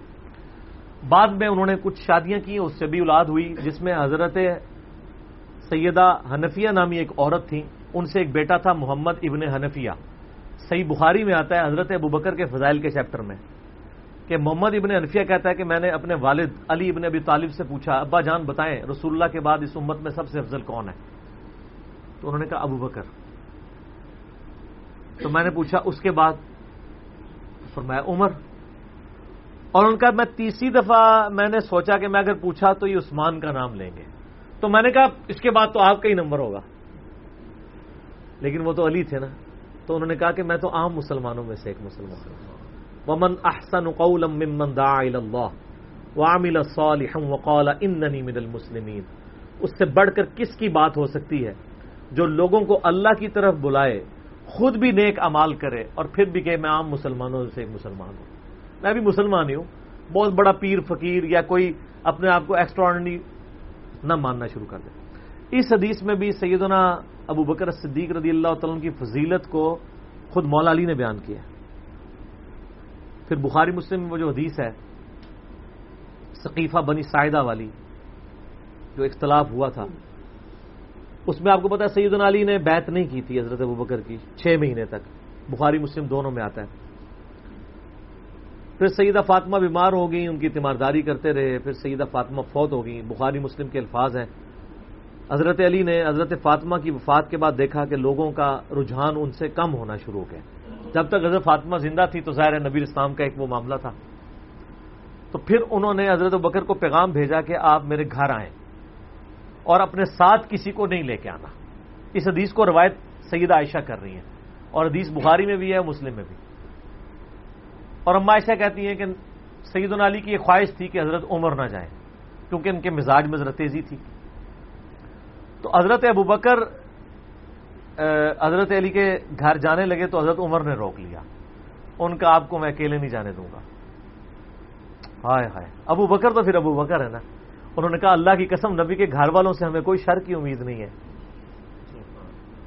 ان کو تھا کہیں بلا کے ایجنسیوں کے ہاتھوں گرفتاری نہ کروا دیں۔ آج کے دور میں میں بات کروں تو حضرت بکر اکیلے گئے۔ سید علی نے حضرت بکر سے کہا کہ اللہ نے جو آپ کو ہم پہ فضیلت دی ہے اس امر خلافت میں، ہمیں آپ سے کوئی حسد نہیں ہے۔ لیکن نبی الاسلام کی قربت کے ناطے اور آپ کے اہل بیت ہونے کے ناطے ہم یہ سمجھتے ہیں کہ ہمیں اس مشورے میں شامل کرنا چاہیے تھا۔ تو سیدنا بکر نے رونا شروع کر دیا۔ رونے کا مطلب یہ تھا کہ انہوں نے اس چیز کو ایکسپٹ کیا کہ یہ ٹیکنیکلی مسئلہ مس ہینڈل ہوا ہے۔ لیکن وہ کیوں ہوا؟ وہ میں نے پورا تین گھنٹے کا لیکچر ریکارڈ کروایا، مسئلہ ففٹی فائیو بی وسیع رسول کون ہے اور حدیث کرتاس کا تحقیقی جائزہ۔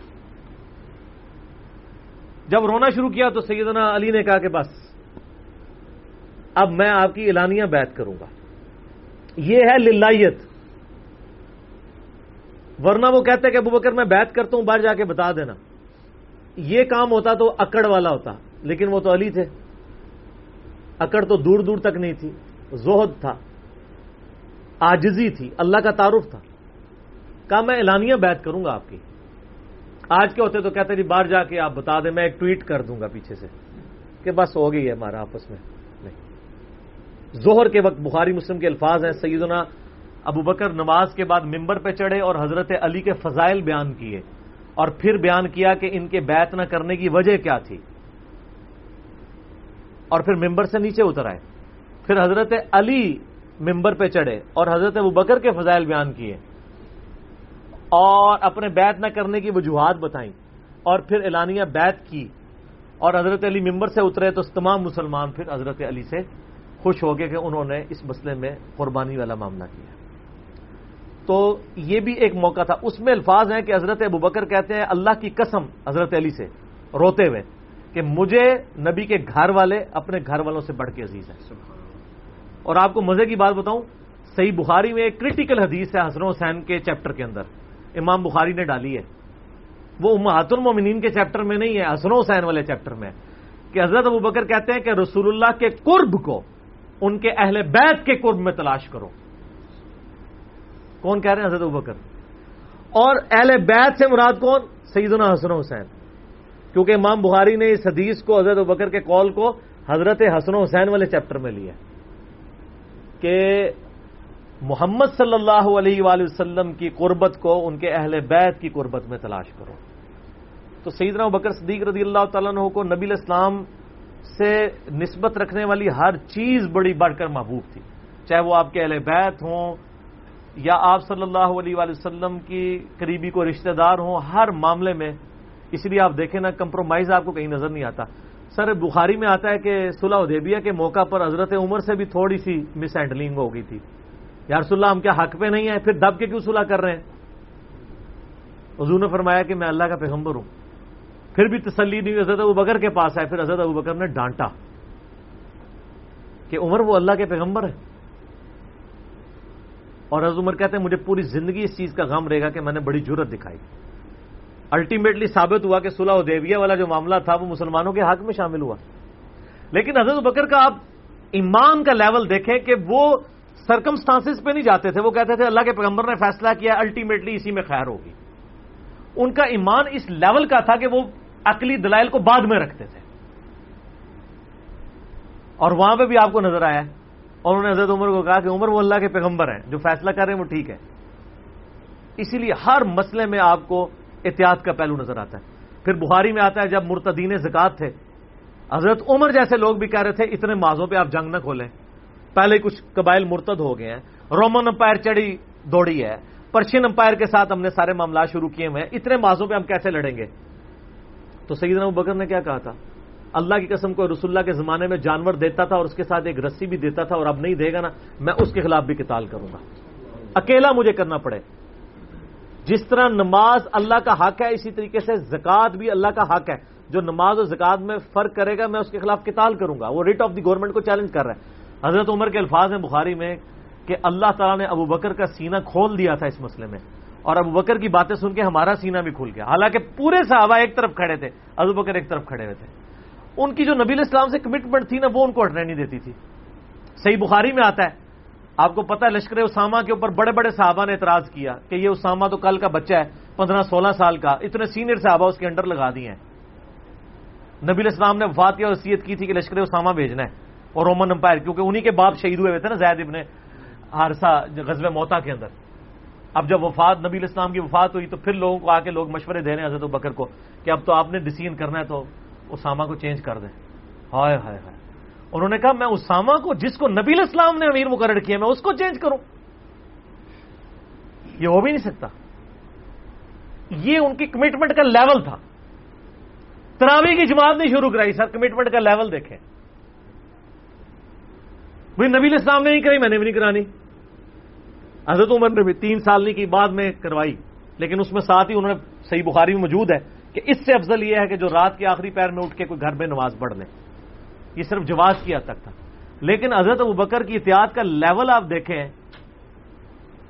انہوں نے تراوی کی جماعت بھی نہیں شروع کروائی کہ نبی الاسلام نے نہیں کروائی۔ میں کیوں کرواؤں؟ بخاری میں الفاظ ہیں اما عائشہ کہتی ہیں، نبی الاسلام نے جب وہ ڈانٹ دیا تھا نا اور کہا تھا گھروں میں نماز پڑھو تو معاملہ اسی طرح ہی رہا۔ پھر حضرت بکر نے بھی پوری زندگی کسی کو تراوی پہ نہیں ابھارا۔ سب لوگ اپنی اپنی پڑھتے تھے۔ حضرت عمر کے بھی تین سال گزرے۔ میں آپ کو یہ بتانا چاہ رہا ہوں کہ حضرت بکر کسی معاملے میں رسول اللہ وسلم کو کراس نہیں کرتے تھے۔ میری اپنی زندگی کا نچوڑ ہے۔ آپ اختلاف بھی کر سکتے ہیں۔ میں نے علمی دلائل کے ساتھ یہ چیز لرن کی ہے کہ خلفہ راجدین میں دو بندے ایسے ہیں جنہوں نے کسی جگہ ایک رتی برابر بھی رسول اللہ وسلم سے ہٹنے کی کوشش نہیں کی ہے۔ ایک حضرت ابو بکر اور دوسرے حضرت علی۔ حضرت عمر اور عثمان کی زندگی میں آپ کو کئی واقعات ایسے ملیں گے کہ انہوں نے اجتہادن کچھ ایسے کام کیے ہیں جو بعد میں ان کو ریورس کرنے پڑے ہیں۔ انہوں نے اپنے اجتہاد سے کیے، ان کا معاملہ اللہ کے سپورٹ لیکن حضرت ابو بکر اور حضرت علی جو تھے، یہ دو پرسنالٹیز ایسی تھیں کہ ان میں جو سنت کو فالو کرنے کی کمٹمنٹ تھی نا، وہ ایسی تھی کہ وہ اپنی عقل کو دوسرے نمبر پہ رکھتے تھے۔ ابو دود میں حدیث نہیں حضرت علی کہتے ہیں، اگر عقل پہ ہی جانا ہوتا نا تو میں پاؤں کے نیچے کا مسا رکھتا موزوں پہ، کیونکہ وہ گندا تو وہ ہوتا ہے ایسا لیکن سنت کہتی ہے اوپر کہتا اوپر پہ۔ حجت متو۔ ایون صحیح بخاری میں آتا ہے، جب قرآن جمع کرنے کی باری آئی تو کس نے مخالفت کی؟ حضرت بکر نے۔ میں وہ کام کیوں کروں جو رسول اللہ نے نہیں کیا؟ پھر صحابہ سے ڈبیٹ ہوئی الٹیمیٹلی حضرت بکر صدیق قائل ہوئے۔ ان کا پہلا جواب ہمیشہ ہوتا تھا، نہ! نبی نے نہیں کیا، نہیں کرنا۔ اب میرے ساتھ بحث کرو، قائل ہوں گا اور دیکھوں گا کیا رسول کی منشا اس میں شامل تھی، تو میں ایگری کروں گا ادروائز نہیں۔ اسی وجہ سے۔ حجت متوں پہ بھی نہیں لگائی۔ حضرت عمر نے لگائی، بعد میں ریورس کرنی پڑی۔ حضرت عثمان نے بھی لگائی، پھر ورس کرنی پڑی۔ صحیح بخاری میں آتا ہے۔ حضرت علی نے مخالفت کی۔ لیکن حضرت بکر کی زندگی میں آپ کو سنت کے ساتھ کمٹمنٹ کا یہ لیول ملے گا۔ کبھی ان کو کوئی ڈسیزن ریورس نہیں کرنا پڑا۔ ان کی نبی اسلام کے ساتھ جو عقیدت تھی نا اور ہر معاملے میں، حتیٰ کہ صحیح بخاری اور مسلم میں آتا ہے۔ اور نبی اسلام کا کیا ریکارڈ ہے؟ بخاری مسلم دونوں میں آتا ہے۔ کہ نبی صلی اللہ علیہ وآلہ وسلم نے یعنی بیماری کے دن تھے آپ کے۔ آپ نے فرمایا کہ ابو بکر کو میری جگہ نماز پڑھائیں۔ تو حضرت عائشہ کہتی ہیں کہ میں نے کہا یارس وسلم، میرے باپ جو ہیں رقیق القلب ہیں، آپ کی جگہ مسلح پہ کھڑے ہوں گے نا، تو وہ برداشت نہیں کر سکیں گے کہ یہ دن بھی دیکھنا پڑا کہ اللہ کے نبی مسلح پہ نہیں آئے اور میں ان کی جگہ کھڑا ہوں، تو نماز نہیں پڑھا پائیں گے۔ تو آپ فرمایا لا ابو بکر کو کہو گے نماز پڑھائیں۔ پھر انہوں نے ریکویسٹ کی نبی اسلام اتنے غصے میں آئے۔ بخاری اور مسلم کے الفاظ ہیں۔ آپ نے فرمایا تم تو یوسف والیاں ہو۔ ہوئے ہوئے ہوئے ہوئے۔ یوسف کو کس نے تنگ کیا تھا؟ ان کے بھائی زلیخا اور باقی عورتوں نے۔ کتنی نٹوریس مثال تھی اگر آپ کمپیئر کرنا شروع کریں۔ بالکل ہنڈریڈ پرسینٹ بٹھائیں تو۔ اگر یوسف کو تنگ کیا نا؟ اپنی طرف مائل کرنا چاہتی تھی۔ یہاں پہ وہ والا نیگیٹو پہلو نہیں تھا۔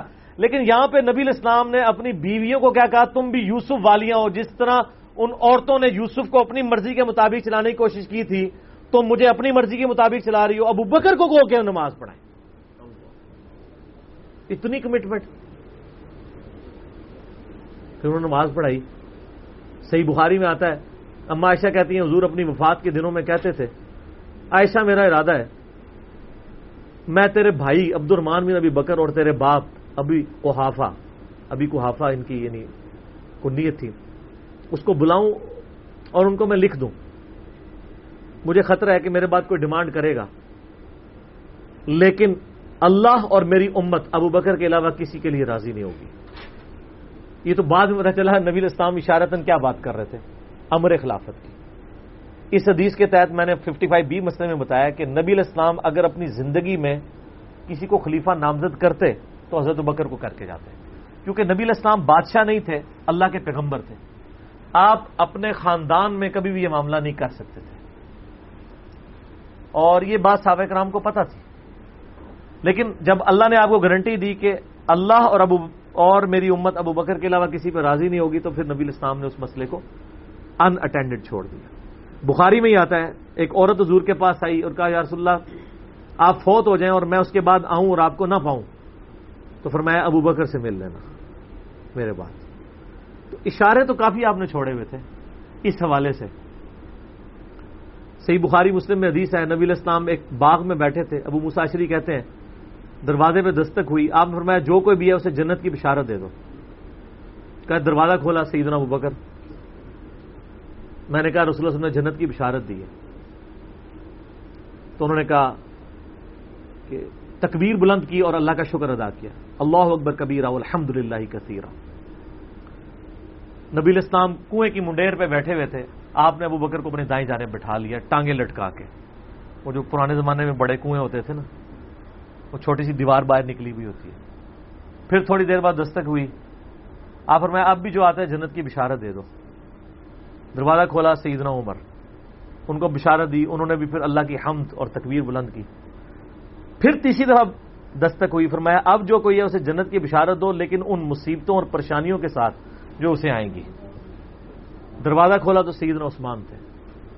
انہوں نے اللہ کی ہم بیان کی اور کہا، میں اللہ کی پناہ میں آتا ہوں ان فتنوں سے اور پریشانیوں سے جسے مجھے اس کا سامنا کرنا پڑے حضرت عمر کو حضور نے بائیں جانے میں بٹھا لیا۔ اب دائیں اور بائیں جگہ ختم ہو گئی تھی۔ تو حضرت عثمان سامنے آ کے بیٹھ گئے۔ راوی کہتے ہیں کہ میں نے اس سے یہ رزلٹ نکالا ہے کہ ابو بکر عمر رسول اللہ کے ساتھ دفن ہوں گے اور حضرت عثمان کی قبر رسول اللہ کے سامنے بنے گی۔ سر، آج بھی میں حضرت عثمان غنی کی قبر مبارک پہ کئی دفعہ حاضر ہوں۔ ایگزیکٹ روزہ شریف کی سیدھ میں، قدموں کی جانب۔ اور ابو بکر، عمر ساتھ ہے قبر رسول پہ میری حاضری والا لیکچر بھی ہے۔ میں نے باقاعدہ اس میں نقشہ بتایا ہے کہ کس طریقے سے قبریں ہیں۔ یہ بہت بڑی فضیلت ہے کہ سیدنا بکر عمر نبی الاسلام کے ساتھ دفن ہوئے ہیں۔ اس جنت کے ٹکڑے میں، جو بخاری میں حدیث ہے، میرے گھر سے میرے ممبر تک جنت کے ٹکڑوں میں سے ایک ٹکڑا ہے۔ اور امام بخاری نے باپ باندھا ہے، قبر رسول سے ممبر رسول جنت کا ٹکڑا ہے۔ اسی جنت کے ٹکڑے میں سیدنا ابو بکر عمر کی قبر ہے نبی الاسلام کے ساتھ اور الٹیمیٹلی سیدنا عیسیٰ ابن مریم کی قبر بھی وہاں پہ بنے گی۔ یہ قبریں اس طرح ہیں کہ نبی الاسلام کی قبر مبارک سب سے آگے ہے یوں یعنی جب ہم حاضری دیتے ہیں تو قبلے کی رخ ہماری پیٹ ہوتی ہے تو روزہ شریف کی طرف ہمارا یعنی مبارک جالیوں کی طرف ہمارا رخ ہوتا ہے۔ تو سب سے آگے نبی الاسلام کی قبر ہے۔ نبی الاسلام کا جہاں پہ آپ سمجھ لیں سینے کا نچلا ناف والا حصہ بنتا ہے نا، وہاں حضرت ابو بکر کا سر ہے۔ اور ان کی ٹانگیں اور آ گئے یعنی ادبن ان کو تھوڑا پیچھے کر کے دفنایا گیا۔ یہاں سے بھی پیچھے اور ادھر سے بھی سیدھ میں نہیں۔ اور جہاں حضرت بکر کی ناف آتی ہے، وہاں حضرت عمر کا سر ہے اور وہ۔ اس کی ایسے یہاں ایک جگہ خالی ہے، وہ حضرت عیسیٰ ابن مریم کی قبر بننی ہے۔ المستل علاقے میں بھی ہے، جامع ترمزی میں بھی شارتن موجود ہے۔ تو یہ قبریں ہیں، سات دفن ہیں۔ اور جامع ترمزی میں حدیث ہے، نبی الاسلام نے فرمایا، اے ابو بکر، تم میرے یار غار بھی ہو اور حوضے کو اثر پہ بھی میرے یار ہو۔ صحیح صنعت کے ساتھ ہے۔ یار غار کا ذکر تو سورہ توبہ میں موجود ہے۔ سانیت نئیم جب وہ دونوں غار میں تھے۔ اور جب نبی الاسلام قرآن کے الفاظ میں بکر کہتے تھے کہ مت خوف کھاؤ ہمارا رب ہمارے ساتھ ہے۔ صحیح بخاری میں آتا ہے کہ حضرت بکر نے کہا یارس وسلم اگر کفار نے اپنے پاؤں کی جانب سے یوں دیکھ لیا تو ہم دونوں نظر آ جائیں گے۔ تو ان کا ابو بکر تمہیں غم کھانے کی ضرورت نہیں تمہارا ان کے بارے میں کیا خیال ہے؟ ان دونوں کے بارے میں جن کے ساتھ تیسرا اللہ ہو۔ تو وہیں سے آپ دیکھ لیں۔ ٹھیک ہو گیا جی۔ یہ اذان ہو رہی ہے باقی انشاءاللہ اذان اثر کے بعد انشاءاللہ۔ بسم اللہ وسلاۃ وسلام علی رسول اللہ علیہ و اصحابی اجمعین یوم الدین۔ الحمد آج چودہ جولائی دو ہزار انیس کو سنڈے کے دن علمی و تحقیقی مجلس نمبر سیونٹی ٹو میں ہم اسی سوال کو آگے لے کے چلتے ہیں۔ صحیح مسلم میں ایک حدیث ہے کہ نبی صلی اللہ علیہ وآلہ وسلم ایک دفعہ ہیرا پہاڑ کے اوپر چڑھے۔ آپ کے ساتھ سیدنا ابو بکر، عمر، عثمان اور علی اور طلحہ اور زبیر تھے۔ آپ نے فرمایا وہ جو پہاڑ تھا ہیرا پہاڑ، وہ بھی وجد میں آ گیا ہوگا، ہلنا شروع کر دیا۔ آپ نے فرمایا، تھم جا۔ تجھ پہ اس وقت نبی، صدیق اور شہداء کے سوا کوئی نہیں ہے۔ یعنی نبی کون؟ خود نبی صلی اللہ علیہ وسلم، صدیق کون؟ سیدنا بکر، صدیق اور باقی سارے شہداء۔ حضرت عثمان، حضرت علی، طلحہ اور زبیر، سارے شہید ہوئے۔ اچھا یہ صدیق کا لقب بھی ثابت ہے۔ بخاری مسلم میں آپ کو ویسے تو سیدنا بکر کے نام کے ساتھ صدیق ملے گا۔ یہ لقب پڑا کہاں سے تھا؟ وہ دلائل النبوا امام بئی حقی کی کتاب میں بھی ہے سن تبرانی کے اندر بھی اور کئی کتابوں میں موجود ہے سی ابن حبان میں، ابن خزیمہ میں، کہ معراج کے موقع کے اوپر جب نبی صلی اللہ علیہ و وسلم نے بتایا کہ راتوں رات اللہ نے مجھے بیت المقدس سے تک خانہ کعبہ سے بیت المقدس اور وہاں سے آسمانوں کی سیر کروائی ہے۔ تو آپ کو سیدنا بکر کو آ کے کافروں نے کہا کہ دیکھو تمہارا ساتھی کس طرح کی باتیں کر رہا ہے۔ تو انہوں نے کہا کہ ہم نے نبی صلی اللہ علیہ وسلم کے کہنے پہ اتنی بڑی بڑی چیزیں مان لی ہیں تو یہ کہہ رہے ہیں تو یہ بھی ٹھیک بات ہے۔ تو یعنی وہ تصدیق کرنے والے بنے، اس وجہ سے ان کو صدیق کہا جاتا ہے۔ ویسے تو قرآن حکیم میں انبیاء کے بعد جو درجہ آیا ہے، من النبیین و صدیقین و شہدائی و صالحین وہ بھی الگ سے ہے اس حوالے سے۔ ابو بکر کا مطلب یہ ہر کام میں پہل کرنے والا۔ اور جامع ترمیزی میں حدیث نبی الاسلام نے فرمایا ابو بکر عتیق ہے آگ سے آزاد کیا گیا۔ جو اشرم وشرم والی دس صحابہ کو ایک مجلس میں جنت کی بشارت ہے اس میں پہلے نمبر پہ ابو بکر فل جنا عمر فل جنا عثمان فل جنا علی فل جنا طلحہ فل جنا زبیر فل جنا عبد الرحمان بن اوف فل جنا ابو بیدہ ابن جرا فل جنا سعید ابن زید فل جنا سعد ابن ابی وقاص فل جنا یہ دس کے دس صحابہ کو ایک مجلس میں جنت کی بشارت ملی ہے۔ سیدنا بکر کی نبی اسلام کے ساتھ کمٹمنٹ کا آپ لیول دیکھیں کہ مزاج آپ کو پتا بڑا نرم تھا، لیکن جہاں نبی اسلام کا معاملہ آتا تھا، تو آپ سے زیادہ مضبوط شخص کوئی نہیں تھا۔ مضبوطی کا تعلق جسم کے مضبوط ہونے سے نہیں ہوتا، ایمان کے مضبوط ہونے سے ہوتا ہے۔ منکرین زکات کے خلاف، مسلمہ کذاب کے خلاف بڑے بڑے لوگوں کے اس وقت پاؤں جب لڑکھڑانے لگے ہیں تو سیدنا بکر نے فرنٹ سے لیڈ کیا۔ عرب قبائل جو مرتد ہوئے تھے، عرب کی سرزمین میں جتنے فتنے ہیں، دو سال میں حضرت بکر نے دبا دیے۔ حضرت عمر اس وقت خلیفہ بنے جب عرب کے فتنے ختم ہو چکے تھے۔ بلکہ اپنے دور میں ہی سیدنا بکر نے رومن و پرشین امپائر کی طرف بھی سر عمر سیریز دیکھ لو نا پھر، سب کوئی پتا چل جائے گا۔ بھیج دیے تھے قافلے سٹیبل کیا عرب کی سرزمین کو۔ جنگ جمامہ ہوئی، مسلمہ کذاب کے خلاف سیدنا بکر کے دور میں۔ تو ان کے پاؤں کہیں لڑکھڑائے نہیں ہیں۔ حتیٰ کہ آپ دیکھیں، صحیح بخاری میں آتا ہے، صلح ادیبیہ کے موقع پر جب وہ آیا ہوا تھا نا، سہیل ابن امر اور وہ دوسرا جو عروا ابن مسعود، عبداللہ ابن مسعود کا بھائی جو بعد مسلمان ہو گیا تھا، اس وقت تک تو کافر تھا۔ نبی اسلام کے ساتھ گفتگو کرتے ہوئے نا اس نے نا یہ الفاظ استعمال کیے کہ یہ سیر تیرے ساتھی جو تیرے ساتھ کھڑے ہیں نا، جب تیرے پہ مشکل وقت آئے تو یہ چھوڑ دیں گے۔ اب ان کو کیا پتا تھا کہ یہ اس طرح کا بندہ ہے؟ یا اس کے ساتھی اس طرح کے ساتھی ہیں؟ اس پہ حضرت بکر کو بڑا سخت غصہ آیا۔ انہوں نے کہا کہ جاؤ لات اور منات کی شرم گاہیں چاٹو تم لوگ۔ اب اتنے سخت الفاظ ایک ایسے شخص کی زبان پہ جو سراپا اخلاق ہو، جسے غصہ نہ آتا ہو، صرف اس لیے کہ نبی اسلام کے ساتھ اس نے مس بہیو کیا۔ اس سے بعض لوگوں نے گالی کی پلی لی ہے کہ جی گستاخوں کو گالیاں نکال سکتے ہیں۔ انہوں نے گالی نہیں دی تھی۔ وہ آلریڈی شرمگاہوں کو چاٹتے تھے۔ تو ان کی غلط بات کا ہی ان کو تانا دیا۔ جو وہ کر رہے تھے۔ مثلا اگر ایک بندہ شراب پیتا ہے اور وہ آ کے نبی اسلام سے مس بہیو کر رہا ہے، تو وہاں بیٹھا ہوا کوئی شخص کہتا ہے، جا تو شراب پی جو تیرا کام ہے۔ تو آپ یہ اس کو گالی نہیں دے رہے، وہ عمل کر رہے ہیں۔ یا اسی طریقے سے آج کل جو لوگ مزاروں کے آگے جھکتے ہیں، آ رہا اور ہم ان کو کہیں گے، جاؤ جو جا کے کبر پہ ماتا ٹیکو جا کے۔ تو ہم اس کو گالی نہیں دے رہے، وہ کر رہے اور شرم گاہ کو چاٹنے والا مسئلہ وہ بھی آپ کو میں نے بتایا کہ پاکستان میں ایک باقاعدہ ایک دربار ہے جہاں پہ بڑی بڑی شرم گاہیں مردوں کی لٹکائی نہیں ہے لکڑی کی بنا کے۔ اور لوگ جا کے ان کو، ان کے ساتھ وہ سارے معاملات کرتے ہیں۔ آپ یوٹیوب پہ بھی جا کے دیکھ لیں، آپ کو مل جائیں گے تو وہ معاملات اسی طریقے سے چل رہے ہیں گمراہی والے۔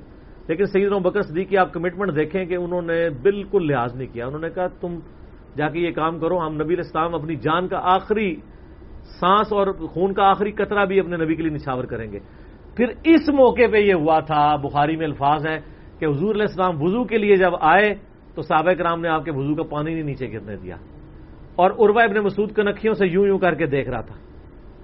اس نے کہا مارو یہ تو اس کا وضو کا پانی نہیں گرنے دیتے، اتنا احترام کرتے ہیں۔ حتیٰ کہ بخاری کے الفاظ ہے نبی اسلام کا بلغم بھی صحابہ کے ہاتھوں پہ آتا تھا۔ اگر کسی کو نہیں ملتا تھا، دوسرے کے ہاتھ کو مل کے اپنے جسم میں ملتا تھا۔ بیسیکلی وہ کافروں کو یہ میسج دے رہے تھے کہ اس کے بارے میں تم کہہ رہے ہو۔ جس کا وضو کا پانی نیچے گرنے دیتے اس کے خون کا قطرہ گرنے دیں گے۔ اور یہی ہوا، بخاری کے الفاظ ہے عربہ ابن مسعود جب کفار مکہ کے پاس گیا، اس نے کہا جی پائی جی ان کے ساتھ معاہدہ ہی کرو۔ میں بڑے بڑے درباروں میں گیا ہوں، میں کیسرے روم کے دربار میں گیا ہوں۔ میں کسرا کے دربار میں گیا ہوں، میں نجاشی کے۔ میں نے کسی کے فالوئرز کو اپنے سردار کی وہ عزت کرتے ہوئے نہیں دیکھا جو محمد صلی اللہ علیہ وآلہ وسلم کے فالوز ان کی عزت کرتے ہیں۔ اللہ کی قسم، جب وہ بات کرتے ہیں تو لگتا ہے گویا کہ ان کے سروں پر پرندے بیٹھے ہوئے ہیں۔ اور جب وہ کوئی حکم دیتے ہیں تو وہ جھپٹتے ہیں اس حکم کو پورا کرنے کے لیے۔ اور جب وہ وضو کرتے ہیں، وہ ان کے وضو کا پانی نیچے نہیں گرنے دیتے اور اس طرح اس کے لیے جھپٹتے ہیں، گویا آپس میں لڑ پڑیں گے اس تبرک کو حاصل کرنے کے لیے۔ تم بھول جاؤ کہ ان جانسار سے آبا کے ہوتے ہوئے تم اس شخص کے ساتھ کوئی نقصان والا معاملہ کر سکتے ہو۔ آفیت اسی میں ہے کہ صلح کرو۔ اور یہ پہلا موقع تھا کہ مشرقین عرب نے نبی اسلام کو ایز اے پاور تسلیم کر لیا تھا۔ اس سے پہلے تو کسی کھاتے میں نہیں مانتے تھے نا۔ اس لیے تو بدر میں آ گئے، عہد میں آ گئے، خندق میں تو آخری کوشش کر لی گئی، ان کو ختم کریں۔ سلح دیبیا پہ پیس ٹریٹی کا مطلب یہ تھا کہ مشرقین عرب نے پیرل میں ایک پاور حضور کو تسلیم کر لیا۔ اور وہ آپ دیکھ لیں، پھر وہ پاور ایسی تسلیم ہوئی ہے کہ پھر مسلمانوں کا گراف اوپر سے اوپر ہی کیا ہے تو سعید بکر صدیق رضی اللہ تعالیٰ کی کمٹمنٹ نبی الاسلام کے ساتھ۔ اور پھر آپ دیکھیں کہ صحابہ میں سب سے زیادہ مضبوط آساب کا مالک ازو بکر تھے۔ صحیح بخاری میں آتا ہے جب نبی الاسلام کی وفات ہوئی۔ تو حضرت عمر نے تلوار نکال دی کہ میں اس کی گردن کاٹ دوں گا، جو کہے گا کہ نبی الاسلام فوت ہو گئے۔ ان کا یہ عقیدہ تھا کہ جس طرح موسی علیہ السلام چالیس دن کے لیے کوئی طور پہ گئے نبی الاسلام بھی ڈورمنٹ پوزیشن میں چلے گئے واپس آ جائیں گے۔ کیونکہ انہوں نے نبی الاسلام سے سنا تھا کہ رومن اور پرشین امپائر گرے گی۔ تو وہ یہ فورس ہی کرتے تھے۔ ابھی تو کیسرو کس طرح کی جنگیں ہم نے لڑی نہیں ہیں، تو حضور اس سے پہلے کیسے دنیا سے جا سکتے ہیں؟ لیکن اللہ نے تو آپ کو پروفٹ بنوانا تھا نا کہ آپ کے جانے کے بعد فتوحات کروانی تھی، تاکہ پتا چلے کہ پیچھے اللہ کھڑا ہے۔ اپنی زندگی میں تو بڑے بڑے بادشاہوں نے فتوحات کی ہیں۔ نبی اسلام کی تو دعوت کا کلائمیکس حضرت ابکر پھر حضرت عمر عثمان علی کے دور میں جا کے ہوا ہے جبکہ عرب قبائل بھی مرتد ہو گئے ہیں، تب بھی اللہ کے پیچھے سپورٹ تھی۔ ولدی ارسال رسول بل ہدا و دین الحق یوں الدین کلی ولو کر ہل مشرقون اللہ نے اس کو دین کو غالب کرنا تھا۔ تو بخاری کے الفاظ ہیں، حضرت عمر نے کہا، میں اس کی گردن اتار دوں گا۔ حضرت ابو بکر آئے، انہوں نے حضرت عمر کو دیکھا اگنور کر کے سیدھا حجر عائشہ میں گئے۔ نبی اسلام کے مبارک کفن کو ہٹا کے آپ کے ماتھے پہ بوسا دیا اور کہا، یا رسول اللہ اللہ آپ پہ دو موتیں جمع نہیں کرے گا۔ ایک موت تو سب کے نصیب میں ہے۔ اب تو ہمیشہ کی زندگی آپ کو اللہ نے آخرت کی دے دی ہے۔ اور پھر باہر نکلے، حضرت عمر کو کہا کہ، عمر بیٹھ جاؤ۔ حضرت عمر نے بات نہیں سنی۔ تو حضرت بکر ممبر کی طرف چڑھے، ممبر پہ چڑھے اور لوگوں سے کہا کہ، عمر کو اس کے حال پہ چھوڑ دو۔ حدیث کے الفاظ ہیں کہ لوگ حضرت بکر کا ریگارڈ باقی صاحب سے زیادہ کرتے تھے۔ حضرت عمر کو تنہا چھوڑ کے لوگ حضرت ابو بکر کی طرف متوجہ ہو گئے۔ پہلے وہ جو سارا میلہ ان کے گرد لگا تھا، شفٹ ہو گیا۔ تو انہوں نے حمد و سلاد کے بعد انہوں نے کہا، اما بعد، فمن کان یا ابود محمد ان محمد قدمات سر کلیجے پہ کتنا بڑا پتھر رکھا ہوگا حضرت بکر نے جملہ بولتے ہوئے کہ جو محمد کی عبادت کرتا تھا وہ جان لے کے محمد کو موت آ گئی ہے۔ وہ ملکان یا ابود اللہ اور جو اللہ کی عبادت کرتا ہے وہ جان لے۔ ان اللہ حی اللہ یموت۔ اللہ زندہ ہے، اللہ کو کبھی موت نہیں آئے گی۔ کیا توحید کی تعلیمات ہیں؟ حضور کی میت کے اوپر حضور کے فضائل نہیں بیان ہو رہے، توحید بیان ہو رہی ہے۔ پوائنٹ ٹو بی نوٹڈ کیوں؟ سر، پہلے بھی انسانیت نے رسک لیا۔ دنیا کا سب سے بڑا شرک ایک پیغمبر کے نام پہ تو کھڑا ہوا ہے عیسا ابن مریم کے نام پہ۔ نبی الاسلام کو عیسا ابن مریم نہیں، اللہ نے بننے دیا۔ ایسے تربیت یافتہ وہ صحابہ جو کل تک آپ کے وضو کا پانی نیچے نہیں گرنے دے رہے تھے، آج وفات پہ کھڑے ہو کے فرضی خطبہ دے رہے ہیں۔ جو محمد کی عبادت کرتا تھا، جان لو محمد کو موت آ گئی ہے۔ جو اللہ کی بات کرتا تھا، جان لو اللہ زندہ ہے۔ پھر آیت بھی پڑی صرف فرضی جملہ نہیں بولا۔ آپ تو کہہ رہے ہیں شیر ختم ہو گیا بکر جب شروع نہیں ہوا تھا، اس وقت بھی کہہ رہے تھے کہ نبی الاسلام کو کسی نے خدا نہیں بنانا۔ کیونکہ بخاری کی حدیث ہے، دیکھنا میری شان کو اس طرح بلند نہ کرنا، جس طرح عیسیٰ ابن مریم کو لوگوں نے کیا۔ میں اللہ کا بندہ اور اس کا رسول ہوں، مجھے اللہ کا بندہ اور اس کا رسول ہی کہنا۔ سر وارفتگی دیوانگی، عشق کی ساری کیفیت حضور کی وفات کے بعد بالکل چینج ہوگی صحابہ کی۔ ہونا تو چاہیے تھا جو وضو کا پانی نہیں گرنے دے رہے تھے، جا کے قبر کی مٹی چاٹنا شروع کر دیتے۔ ایسا نہیں ہوا۔ وہ تعلیمات کی باؤنڈریز کو کراس نہیں کرتے تھے۔ تو پھر انہوں نے آیت پڑھی، سورہ عال عمران آیت نمبر 144 وما محمد اللہ رسول قد خلط من قبل رسول افا اماتا او قتل قلبتم على اعقابكم محمد تو نہیں، مگر ایک رسول ہی۔ اگر یہ فوت ہو جائیں یا دین جو جنگ میں قتل کر دیے جائیں، شہید ہو جائیں، کیا تم دین سے الٹے قدم پھر جاؤ گے؟ جو کوئی دین سے الٹے قدم پھیرے گا، اللہ کا کوئی نقصان نہیں کرے گا اور اللہ ثابت قدم رہنے والوں کو جزا دے گا۔ پھر سورہ الزمر کی آیت نمبر تھرٹی پڑی ان کا میتم و ان میتون. نبی، تمہیں بھی مرنا ہے اور ان کو بھی موت آنی ہے تمہارے مخالفین کو۔ پھر تم اللہ کے حضور جھگڑو گے، اللہ تمہارا فیصلہ کرے گا۔ یہ سیدنا بکر کی حضور کی وفات کے وقت استقامت تھی۔ پھر جھگڑا کھڑا ہو گیا، حضور کو دفنانا کی طرح جامعہ ترمزی میں حدیث ہے۔ سیدنا بکر کہتے ہیں کہ میں نے نبی الاسلام سے یہ بات سنی تھی کہ اللہ اپنے پیغمبر کو وہیں پہ موت دیتا ہے جو اس کے لیے سب سے پسندیدہ جگہ اللہ کے نزدیک ہوتی ہے۔ تو حضور کی جو چارپائی ہے نا، اس کے نیچے ان کی قبر کھودو۔ وہاں پہ اللہ نے ان کو موت دی پہلے صحابہ میں رائے نہیں طے ہو رہی تھی کہاں دفنانا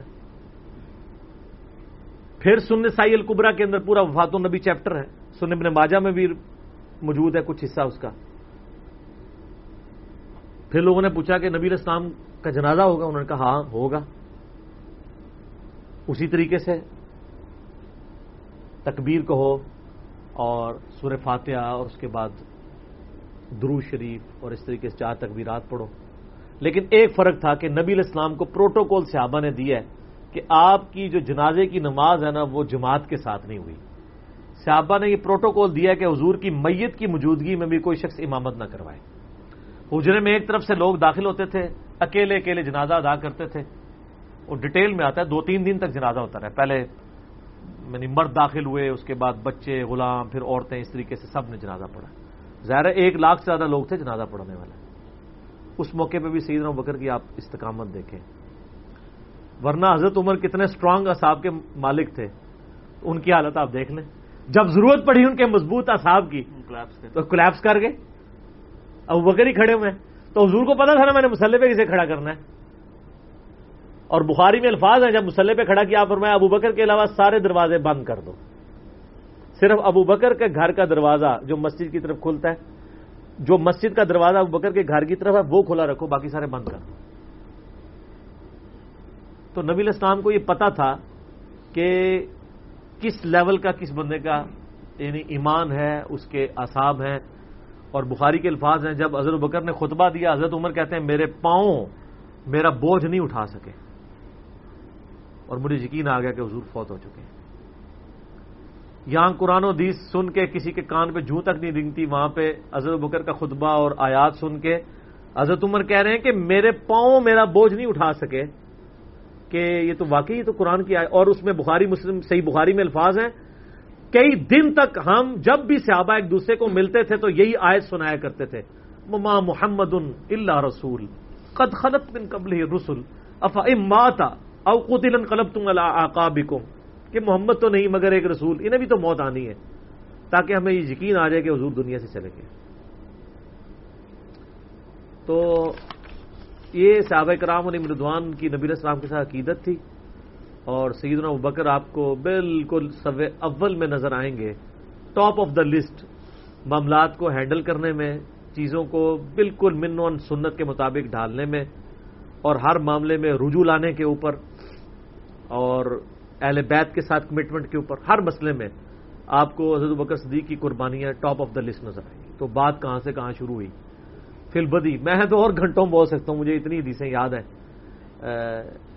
یہ فضائل کے اعتبار سے۔ آخر میں اصول برکت کے لیے میں وہ حدیث بیان کروں گا جو میں اکثر بیان کرتا ہوں۔ ہاں، عبداللہ بن عباس رضی اللہ تعالیٰ نما کہتے ہیں، بخاری اور مسلم دونوں میں کہ سیدنا عمر کی میت رکھی ہوئی تھی۔ اور لوگ آ کے ان کی میت پہ سلام پڑھ رہے تھے اور اپنے اپنے انداز میں خراج تحسین پیش کر رہے تھے کہ اس شخص کی وجہ سے اسلام کو کیا عروج ملا۔ تو کہتے ہیں اتنے میں میں نے محسوس کیا کہ ایک شخص میرے پیچھے آ کے کھڑا ہوا اور اس نے میرے کندھے پہ یوں کونی رکھی۔ میری پیٹ اس کی جانب تھی، اس نے کونی میرے کندھے پہ یوں رکھی۔ اور حضرت عمر کی میت سے مخاطب ہو کے کہنے لگا کہ عمر، اللہ تجھ پہ رحم فرمائے۔ تو روئے ارض پہ ان لوگوں میں سے ایک شخص تھا کہ میری بھی خواہش تھی کہ میں ان امال کے ساتھ اللہ کے حضور پیش ہوتا۔ کہ اگر اللہ کے حضور پیش ہونے کے لیے مجھے بہترین امال چاہیے تو تیرے امال ظاہر ہے جی رومن اور پرشین امپائر گری ہے، کس لیول کا عروج؟ کیونکہ میں نے رسول اللہ صلی اللہ علیہ وآلہ وسلم سے بارہا سنا تھا۔ میں ابو بکر اور عمر داخل ہوئے۔ میں ابو بکر اور عمر نکلے۔ میں ابو بکر عمر نے یہ کیا۔ تو مجھے بڑی امید تھی کہ تم اپنے دو ساتھیوں سے جا ملو گے۔ یعنی رسول اللہ اور ابو بکر کے ساتھ۔ صلی اللہ علیہ وآلہ وسلم اور رضی اللہ تعالیٰ۔ تو یعنی نبی الاسلام کے بعد سیدنا ابو بکر اور پھر حضرت عمر بھی وہیں پہ پہنچ گئے۔ تو مجھے نبی الاسلام کے اس فرمان سے لگتا تھا جس طرح آپ اپنی زندگی میں کہتے تھے نا، میں ابو بکر عمر، میں ابو بکر عمر، میں ابو بکر عمر، مجھے پتا تھا تم نے جا کے انہیں سے ہی ملنا ہے جا کے۔ اور دیکھ لیں قبر بھی پھر ساتھ بنی ہے، دونوں کی۔ تو عبداللہ ابن عباس کہتے ہیں کہ میں نے جب یوں مڑ کے دیکھا تو وہ سیدنا علی ابن ابی طالب تھے، جو حضرت عمر کی میت کے اوپر یہ کلمات پڑھ رہے تھے۔ میں ابو بکر اور عمر، میں ابو بکر اور عمر۔ رضی اللہ عنہم اجمعین و علیہم السلام اجمعین۔ اللہ تعالیٰ ہمارے دلوں میں خلفۂ راشدین کی محبت، اہل بیت کی محبت راسک فرمائے۔ رضی اللہ عنہم اجمعین و علیہم السلام اجمعین۔ اور قیامت والے دن حوض کوثر پہ ان کے ساتھ محشور فرمائے۔ آمین، ثم آمین۔ علی بھائی، اگلا سوال ہے کہ کیا سیدنا انس ابن مالک رضی اللہ تعالیٰ عنہ کا سجدوں میں رفع یدین کرنے کا عمل شاز ہے؟ کیونکہ بخاری و مسلم کی احادیث میں عبداللہ بن عمر سجدوں کے درمیان رفع دین کے عمل کا انکار کرتے ہیں۔ ہاں جی، یہ بات صحیح ہے۔ میرا اس کے اوپر کلپ بھی ریکارڈ ہوا ہے، سجدوں میں رفل یدین یوٹیوب پہ جا کے لکھیں۔ شاز اس عمل کو ہم نہیں کہیں گے۔ شاز اس صورت میں ہوگا کہ جب صحابہ کرام کی ایک پوری جماعت اس کی مخالفت کر دے۔ یہ دو مختلف اعمال ہیں۔ یہ بات ٹھیک ہے کہ بخاری اور مسلم میں آتا ہے کہ عبداللہ بن عمر رضی اللہ تعالیٰ عنہ کہتے ہیں کہ نبی صلی اللہ علیہ وآلہ وسلم سجدوں میں رفل یدین نہیں کرتے تھے۔ تو عبداللہ بن عمر نے جب نبی الاسلام کو نماز پڑھتے ہوئے دیکھا ہے تو انہوں نے سجدوں میں رفع دین نہیں دیکھا۔ باقی وہ سارے رفع دین روایت کر رہے ہیں۔ چاروں، نماز شروع کرتے وقت رکو میں جاتے وقت اور رکو سے اٹھتے وقت اور تیسری رکت میں اٹھتے وقت۔ لیکن یہ والا نہیں کر رہے۔ تو اگر وہ روایت نہیں کر رہے تو اس کا یہ مطلب نہیں کہ نبی اسلام نے نہیں کیا ہوگا۔ کیونکہ صحیح بخاری اور مسلم میں آتا ہے کہ عبداللہ بن عمر یہ وہ کہتے ہیں، میں نے نبی اسلام کو خانہ کعبے کے اندر نماز پڑھتے ہوئے نہیں دیکھا۔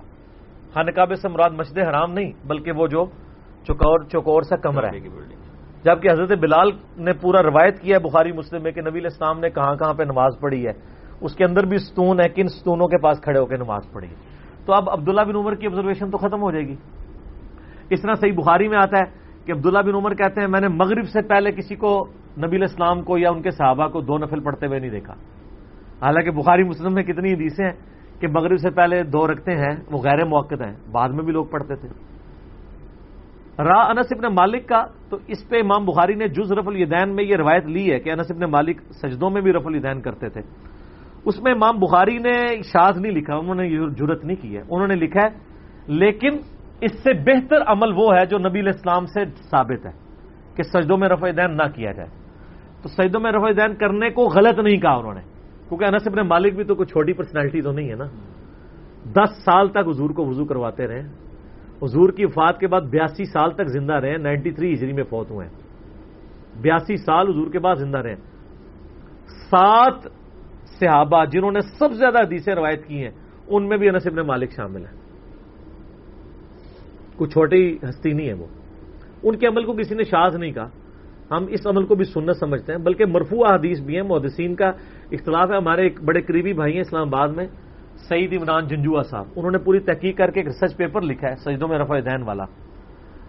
سن نسائی کے اندر ایک حدیث ہے سن نسائی القبرا کے اندر، کہ نبی اسلام مالک بن وائرس والی جو بخاری مسلم حدیث ہے نا، رفع دین والی، اس کا جو طریق سن نسائی میں آتا ہے نا، اس میں سجدوں میں رفع دین کا بھی ذکر ہے۔ تو شیخ زبیر زئی صاحب تو اس کو ضعیف کہتے ہیں، قطادہ کی تدلیس کی وجہ سے، جبکہ البانی صاحب کہتے ہیں قطادہ سے کی جو تدلیس ہے وہ سعید اور وہ ایک الفاظ کا چکر ہے، شعبہ اور سعید کا۔ اگر شعبہ سے کی ہے تو روایت صحیح ہے، سعید سے کی ہے تو ضعیف ہے۔ بل اس میں مطلب اختلاف پایا جاتا ہے۔ اوور آل یعنی علماء عرب تو قائل ہیں ان روایتوں کے صحیح ہونے پہ۔ تو میں بھی کبھی کبھار سعیدوں میں رفع دین کر لیتا ہوں۔ تو اگر کوئی کر لے تو کوئی شاز عمل نہیں ہے، کیونکہ صحابہ کرام کی کوئی مخالفت ثابت نہیں ہے۔ اگر کوئی سجدوں میں رفع ذہن کرنا چاہتا ہے تو ضرور کریں۔ اور اس میں آپ کو ایک میں لطیفہ عرض کرتا ہوں۔ ہمارے یہاں پہ ایک جیل میں بھائی ہیں، جب نیا نیا ہماری دعوت کا کام اس وقت تو ویڈیوز نہیں بنتی تھی تو میں گھر میں درس دیتا تھا، دو ہزار آٹھ کی بات ہے۔ تو عثمان بھائی اپنے ایک دوست کو لے کے آگے میرے پاس، وہ کٹر بریلوی تھے۔ ان کو پتا چلا اس طرح گمراہ پیدا ہوا ہے۔ تو اس وقت گمراہی عالمی لیول پہ تو نہیں تھی، ایک لوکل کیا محلے کے لیول کے اوپر تھی۔ تو جو جس کو یہ گمراہی سمجھتے ہیں تو وہ لے کے میرے پاس آ گئے، تو میں نے ان کو بتایا کہ بھئی، یہ تو بخاری مسلم میں نماز کا طریقہ یہ لکھا ہے، یہ بریلویوں کا ترجمہ پڑھو۔ اثر کے وقت لے کے مغرب میں اس نے نماز ہمارے ساتھ رف الدین کے ساتھ، سنت کے مطابق پڑھی۔ بعض اتنی سلیم الفطرت روئیں بھی ہوتی ہیں۔ اب وہ واپس چلا گیا، تو اس کو بریلوی علماء نے گھیر لیا کہ تو گمراہ ہو کے آ گیا۔ تو اب مس ہینڈلنگ کیسے ہوئی؟ انہوں نے اس کو کہا کہ یار یہ تو سجدوں میں بھی رفع دین آیا سن نسائی کے اندر۔ تو تم لوگ سجدوں میں رفع دین کیوں نہیں کرتے؟ تو اب وہ بالکل سیدھا سا مسلمان تھا۔ اس نے کہا اچھا سجدوں میں بھی آیا تو میں سجدوں میں بھی شروع کر دیتا ہوں۔ مجھے بتائیں کہ آپ کیوں نہیں کرتے ہیں؟ آپ مجھے بتا رہے ہیں کہ سجدوں میں بھی رفع دین آیا ہے، تو اس کا مطلب ہے آپ کو تو پتا ہے کہ آیا ہوا ہے۔ تو میں تو پھر بھی پہلے وہ تین کر رہا ہوں، آپ تو وہ بھی نہیں کر رہے ہیں۔ تو آپ بتائیں وہ سر پکڑ کے بیٹھ کے اب اس کو کیا جواب دیں؟ تو اس طریقے سے بعض اوقات معاملات خود بھی ہینڈل ہو جاتے ہیں، مس ہینڈل ہو جاتے ہیں ان سے۔ تو ان شاء اللہ تعالیٰ یہ اس طرح کی حرکتیں کرتے رہیں تاکہ فائدہ ہو۔ یہ کوئی جھگڑا نہیں ہے۔ آپ رف الدین کریں۔ ہر اٹھک بیٹھک پہ بھی کریں۔ کوئی مسئلہ نہیں، ہمیں کوئی اختلاف نہیں۔ آپ کہتے ہیں شیعہ تو ہر انتقال ارکان کے اوپر رف الدین کرتے ہیں۔ کریں، ٹھیک ہے، کوئی حرج نہیں ہے۔ کریں صحیح۔ آپ وہ کہتے ہیں نا بت رکھ کے آتے تھے ہوتا تھا تو ہم کہتے ہیں یہ بت اب آپ گرا ہی دیں واقعی معاشرے کے بت۔ وہ تو ہے ہی جعلی بات ہے نا۔ ٹھیک ہو کہ اگلا سوال علی بھائی کیا قادیانیوں سے کھانے پینے کی کوئی چیز لی جا سکتی ہے؟ اسی طرح قادیانیوں کے ساتھ میل جول کرنا یا ان سے خرید و فروخت کا معاملہ کرنا شرعی اعتبار سے کیسا ہے؟ بہت مشکل سوال ہے کیونکہ اس کا جواب کے ساتھ ہمارے انڈیا، پاکستان، بنگلہ دیش میں لوگوں کی جذباتیت جڑی ہوئی ہے۔ علمی دلائل تو کوئی سننے کے لیے تیار ہی نہیں ہے۔ اس لیے اس طرح میں ہاں یا نہ میں تو جواب سیدھے طریقے سے نہیں دے سکتا۔ ورنہ تو آپ کو پتا ہے کہ یہاں پہ لوگوں کا کوئی علمی شگف تو ہے نہیں ہے۔ میرا ایک معصومانہ سا سوال ہے کہ کیا بریلمیوں کے نزدیک جو بندی اہل حدیث اور شیعہ کے ساتھ نکاح کرنا یا ان کے ساتھ دنیاوی میل جول کرنا اور کھانا پینا اکٹھا کرنا جائز ہے؟ قتم نہ جائز ہے۔ آپ کو ویسے کہتے رہے ان کو کوئی نہیں، اپنے اپنے پیپر کے اوپر فتوا لکھ کے دیں۔ تو آپ پورے ملک میں پھریں گے، کوئی ریناؤنڈ بریلوی عالم آپ کو یہ فتوا نہیں لکھ کے دے گا۔ اس طرح دیوبندیوں سے کہیں، آپ یہ کہیں میں تارج می سے لکھوا لوں گا۔ تارج می صاحب کو کیا سمجھتے ہیں دیوبندی؟ انہوں تو ویسے ہی کہہ دیے کہ یہ تو فارغ ہو گیا۔ ان کے بڑے مفتی الیاس گمن صاحب لکھ دیں۔ نہیں لکھیں گے۔ وہ کہیں گے اہل بدت ہے تو جب یہ آپس میں ایک دوسرے کے ساتھ نہ خریدو فروخت، نہ کھانا پینا، میں نے آپ کو بتایا انڈیا سے تو فتوا نکلا تھا کہ جب تک سعودی حکومت ہے، تو بریلیوں نے کہا حج بھی موقوف ہے، کیونکہ نجدی حکومت کو فائدہ ہوگا، اس کا تو حج کرنے کی ضرورت ہی نہیں ہے۔ آپ دیکھ لیں۔ جن کا یہ لیول ہو ان سے آپ، وہ تو آپس میں ایک دوسرے سے لین دین کے لیے تیار ہی نہیں ہے قادیانی والا معاملہ تو چھوڑ دیں۔ پھر آگے میرا معصومانہ سوال ہے یہ و نصارہ کے ساتھ کیا لین دین کرنا جائز ہے؟ کہیں گے نہیں۔ تو ان کو کہیں یہ جو آپ نے موبائل اٹھائے ہوئے ہیں، مریدوں کے پیسوں کے اسمارٹ فون، یہ کسی رحمت اللہ علیہ نے آپ کو گفٹ کیا ہے؟ یا کسی حافظہ اللہ تعالی نے اس کو بنایا گرو نے بنایا نا؟ آپ جن گاڑیوں میں دندناتے پھر رہے ہیں، اس میں جو پٹرول ڈال رہا ہے، یہ سارا گورو نے نکالا ہے۔ تو یہ ان سے آپ خرید و فروخت کر رہے ہیں نا؟ پیسے دے کے ان سے چیزیں خرید رہے ہیں نا؟ آپ کو وہاں دیس نہیں یاد آتی سن نبی دعود کی منت شبہ بھی قوم ان فاؤ من ہو جو جس قوم کی مشابت کرے وہ اس میں سے اٹھایا جائے گا۔ تو وہاں کو پھر صحیح بات بتائیں گے جی مشابت کا مطلب ہے دینی معاملات میں مشابت دنیاوی لین دین تو آپ کر سکتے ہیں۔ تو یہ اردو نصارہ سے بھی کریں ان کو کہ سورہ المائدہ میں آیا کہ اہل کتاب کی عورتیں تمہارے لیے حلال ہیں، ان کا زبیہ بھی حلال ہے، اگر وہ اللہ کے نام کا کریں۔ ان کے ساتھ بیٹھ کے کھا پی بھی سکتے ہیں۔ اب آج قادیانیوں کا سٹیٹس آج کی ڈیٹ میں کیا ہے؟ قادیانی بھی تو ظاہر کسی کیٹاگری میں فال کر رہے ہیں نا۔ تو ہم ذرا بڑی بڑی کیٹاگری اس دنیا میں دیکھ لیتے ہیں، مسلمانوں کی اور غیر مسلموں کی کیا ہے یا دنیا میں کوئی مسلم ہوگا یا نان مسلم ہوگا۔ نان مسلم ہوگا تو اس کی دو پھر کیٹیگری ہوں گی یا وہ مرتد ہوگا یا وہ کافر ہوگا۔ اب قادیانیوں کو کہاں پہ آپ نے فال کروانا ہے؟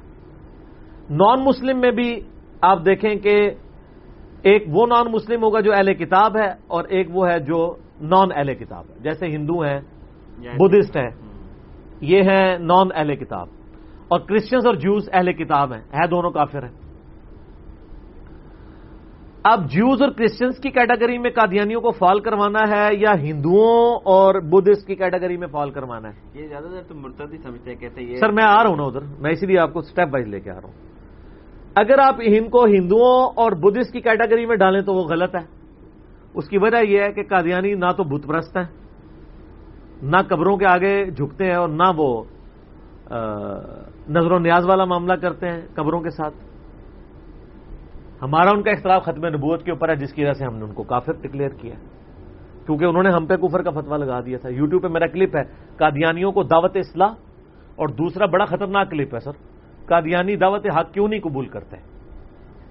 وہ لیکچر دے کے قادیانیوں نے بھی اسلام قبول کیا، اللہ کے فضل سے۔ ہم سے رابطہ بھی کیا کہ ہمیں کسی نے بات سمجھائی ہے، پہلی دفعہ۔ ان کو یہی زوم تھا کہ جی بات یہ کہ اگر ہمارے بابے نے کلمہ پڑھایا تو ان کے بابے نہیں پڑھاتے رہے۔ چشتی رسول اللہ، اشرف علی رسول اللہ۔ ان کا اب ایسا بندہ ہے جو ساروں کو ہی کہتا ہے غلط ہے۔ تو یہ بندہ ٹھیک کہہ رہا ہے۔ غلط کہنا میں سب کو کہ معرفت کی بات، تصوف کی بات، کہہ کے اس کو سائڈ پہ نہ کر دیں تو بدھسٹ کی کیٹیگری میں تو فال نہیں کرتا۔ اب دوسرا مسئلہ ہو گیا۔ میں نے کہا کافر کی دو من قسمیں کہ کافر اور مرتد۔ مرتد کی کیٹیگری میں وہ قادیانی تو فال کر سکتے تھے۔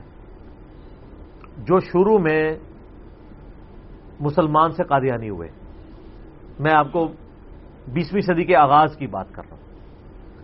لیکن نائنٹین سیونٹی تھری میں جب قادیانیوں کو کافر ڈکلیئر کیا گیا اور ان کو ہم نے دین اسلام سے نکال کے ایز اے کفریہ فرقہ ڈکلیئر کر دیا، اب اگر وہ مرتد ہیں تو پاکستان کے آئین میں شک ہوتی کہ یہ جہاں جہاں پائے جائیں، قتل کیے جائیں۔ ایسا تو نہیں ہوا۔ ان کو کافر ڈکلیئر کر کے اسلام سے نکال دیا گیا۔ اب ان کا سٹیٹس آج کے جو بائی برتھ کا دیانی ہے کیا وہ مرتد ہیں یا کافروں کی اولاد ہے کافروں کی اولاد میں آپ کو سٹیپ بائی لے کے آ رہا ہوں۔ لہذا آج کے قادیانی کیا ہوئے؟ کافر۔ یہ تو ڈکلیئر ہوا مرتد والی کیٹیگری سے تو باہر نکلا ہے۔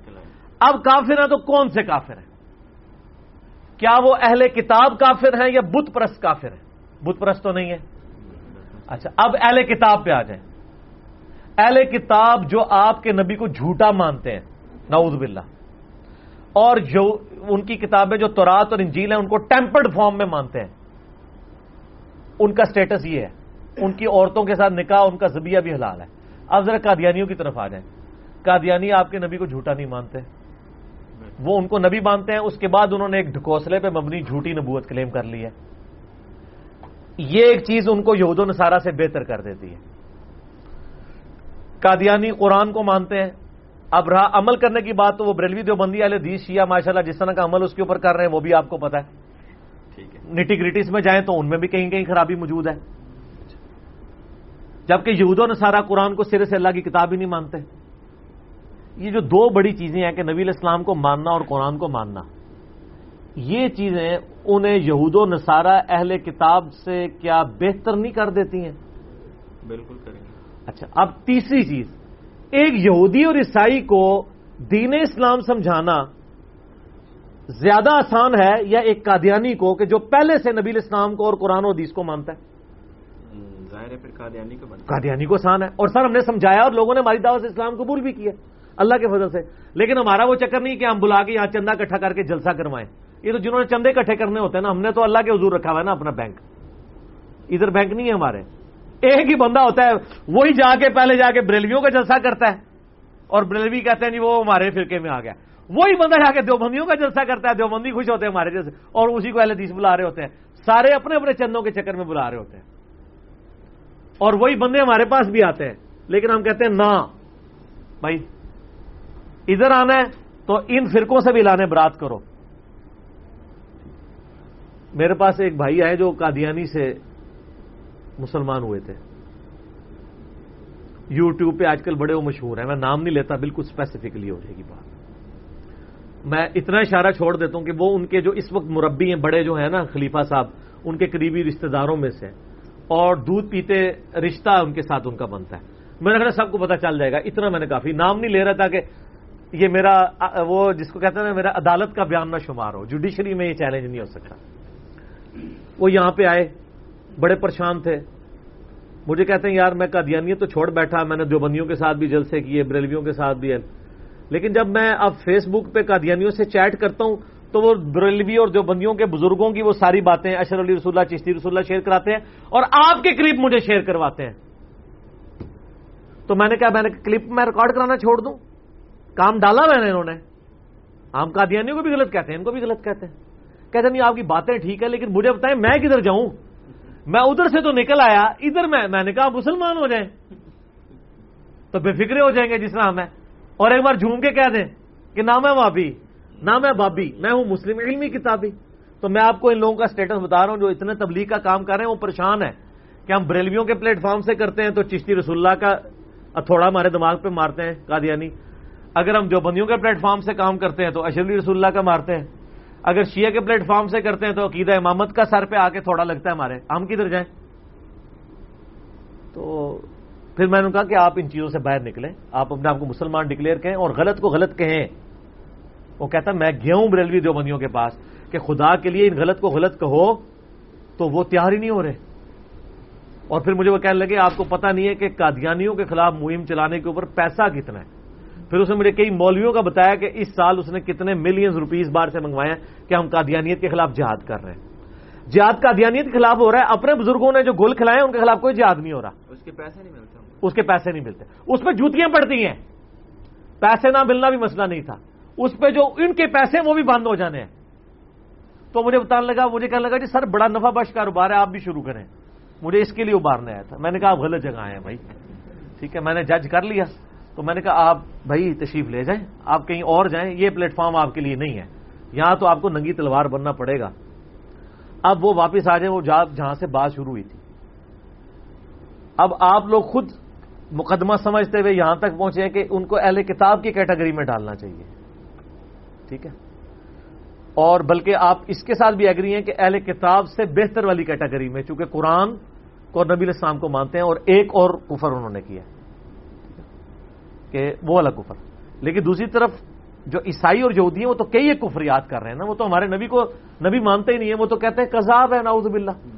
یہ کذاب تو نہیں کہہ رہے پیغمبر مان رہے ہیں۔ اس کے بعد ایک جھوٹی امتی نبی کلیم کر رہے ہیں نا۔ تو وہ گمراہی تو ایڈیشن میں ہے، نبی الاسلام کو تو مان رہے ہیں۔ اور حضور کی محبت ان کو دیں، ان کو حدیثیں بتائیں۔ ہم نے تو ان کے بتایا ان کو کیا کیا دھوکے مولویوں نے دیے۔ تو میرا جو کلپ ہے نا، قادیانی قادیانیوں کو دعوت اصلاح کئی لوگوں نے یہاں ہماری اکیڈمی میں فون کر کے کہا کہ ہمیں زندگی میں پہلی دفعہ کسی نے ہمدردی کے ساتھ سمجھایا۔ میرا ایک معصومانہ سوال ہے اگر آپ کے ماں باپ قادیانی ہوتے آپ کیا ہوتے؟ آپ ویسے کہتے رہو نہیں میں پوری تحقیق کرتا۔ تحقیق کا حال یہ ہے کہ جتنے بڑے بڑے دیوبندیوں کے مفتی ہیں نا پیدائشی دیوبندی ہیں۔ تو تحقیق کر کے وہ اہل حدیث یا بریلوی تو کوئی نہیں ہوئے۔ تو اگر ان کے ابا جی قادیانی ہوتے تو انہوں نے دیوبندی بھی نہیں ہونا تھا۔ آج ختم نبوت کی تحریکیں چلا رہے ہیں، اس لیے کہ ان کے باوجداد بھی جو بندی تھے۔ ادھر اسی طریقے سے بریلویوں کا حال ہے، اسی طریقے سے اہل حدیث کا ہے اسی طریقے سے اہل تشیعوں کا ہے۔ تو ایک میں تلف جملہ بولوں کہ پریکٹیکلی قادیانی آپ کے نزدیک صرف اس لیے کافر ہیں۔ یہ میں ٹونٹ اور تانے کے طور پہ بول رہا ہوں، آپ کے دماغ میں ڈرل کرنے کے لیے۔ کہ قادیانی صرف اس لیے کافر ہیں کہ آپ کے ماں باپ قادیانی نہیں ہیں۔ ورنہ اگر آپ کے ماں باپ قادیانی ہوتے تو قادیانی مسلمان ہوتے اور باقی سارے کافر ہوتے۔ کیونکہ آپ کی تحقیق کا لیول تو یہی ہوتا۔ تو سر پھر یہ آپ تھوڑا۔ اگر آپ کہیں کہ میں نے جناب وہ اگر ایک قادیانی کہے کہ میں نے کسی غیر قادیانی کی بات نہیں سننی، تو اسے پوری زندگی حد میں نبوت سمجھ آ سکتی ہے۔ اس طریقے سے بریلوی دیو بندی والے حدیث بھی جب تک دوسرے کی بات نہیں سنیں گے آپس میں ایک دوسرے کی، ان کو کیسے مسائل کے اختلاف سمجھ آ سکتے؟ ہیں تو اب کرتے کرتے اینڈ پہ ہم اہل کتاب تک پہنچے۔ تو سر، جو یہود و نصارہ اہل کتاب ہیں، ان کے ساتھ تو آپ سارے معاملات کر رہے ہیں۔ تو مسلمانوں کے اندر جو کافر اہل کتاب ہیں، کافر میں لفظ بول رہا ہوں، مسلمانوں سے ٹوٹے ہوئے۔ اور اس سے بھی آگے میں تلخ جملہ بولنے لگوں، سنیوں سے ٹوٹے ہوئے۔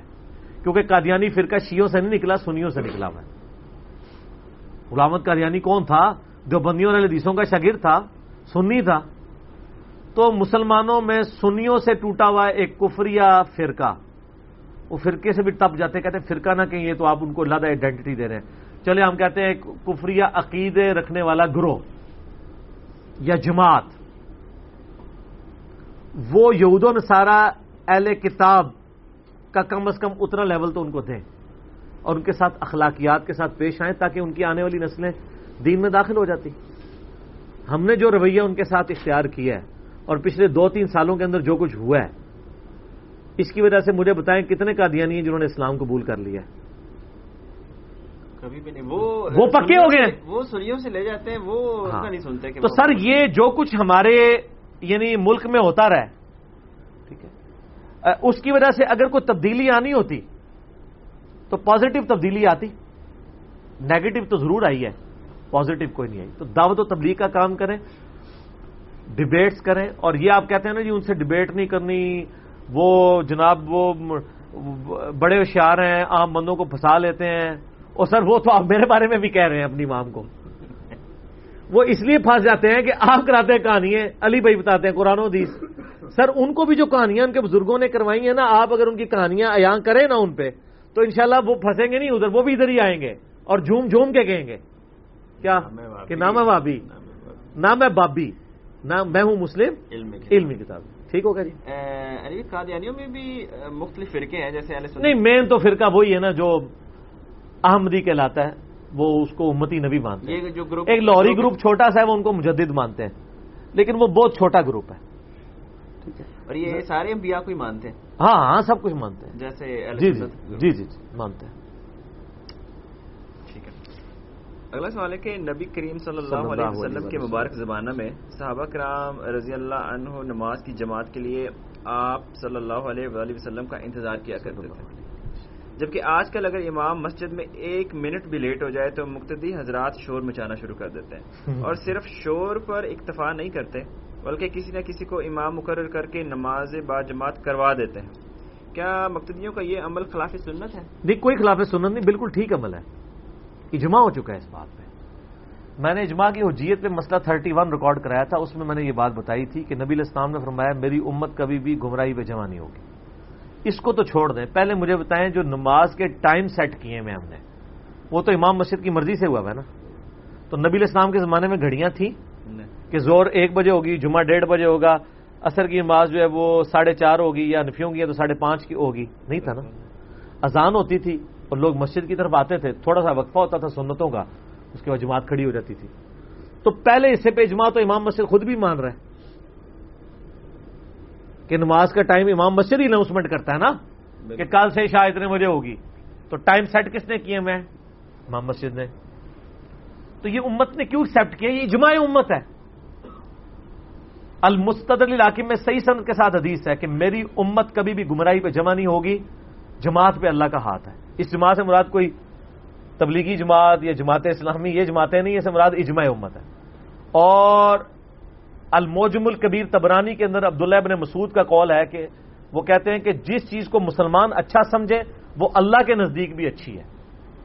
اسی کے تحت وہ کہتے ہیں نا میلاد اللہ کو بھی پسند ہے، جس طریقے سے ہم منا رہے ہیں۔ اس میں سارے مسلمان سارے مسلمان صرف اسی کو ہی اچھا سمجھ رہے ہیں کہ ربی الاول کے مہینے میں نبی الاسلام کے بارے میں جمعے پڑھائے جائیں یا پروگرام کیے جائیں۔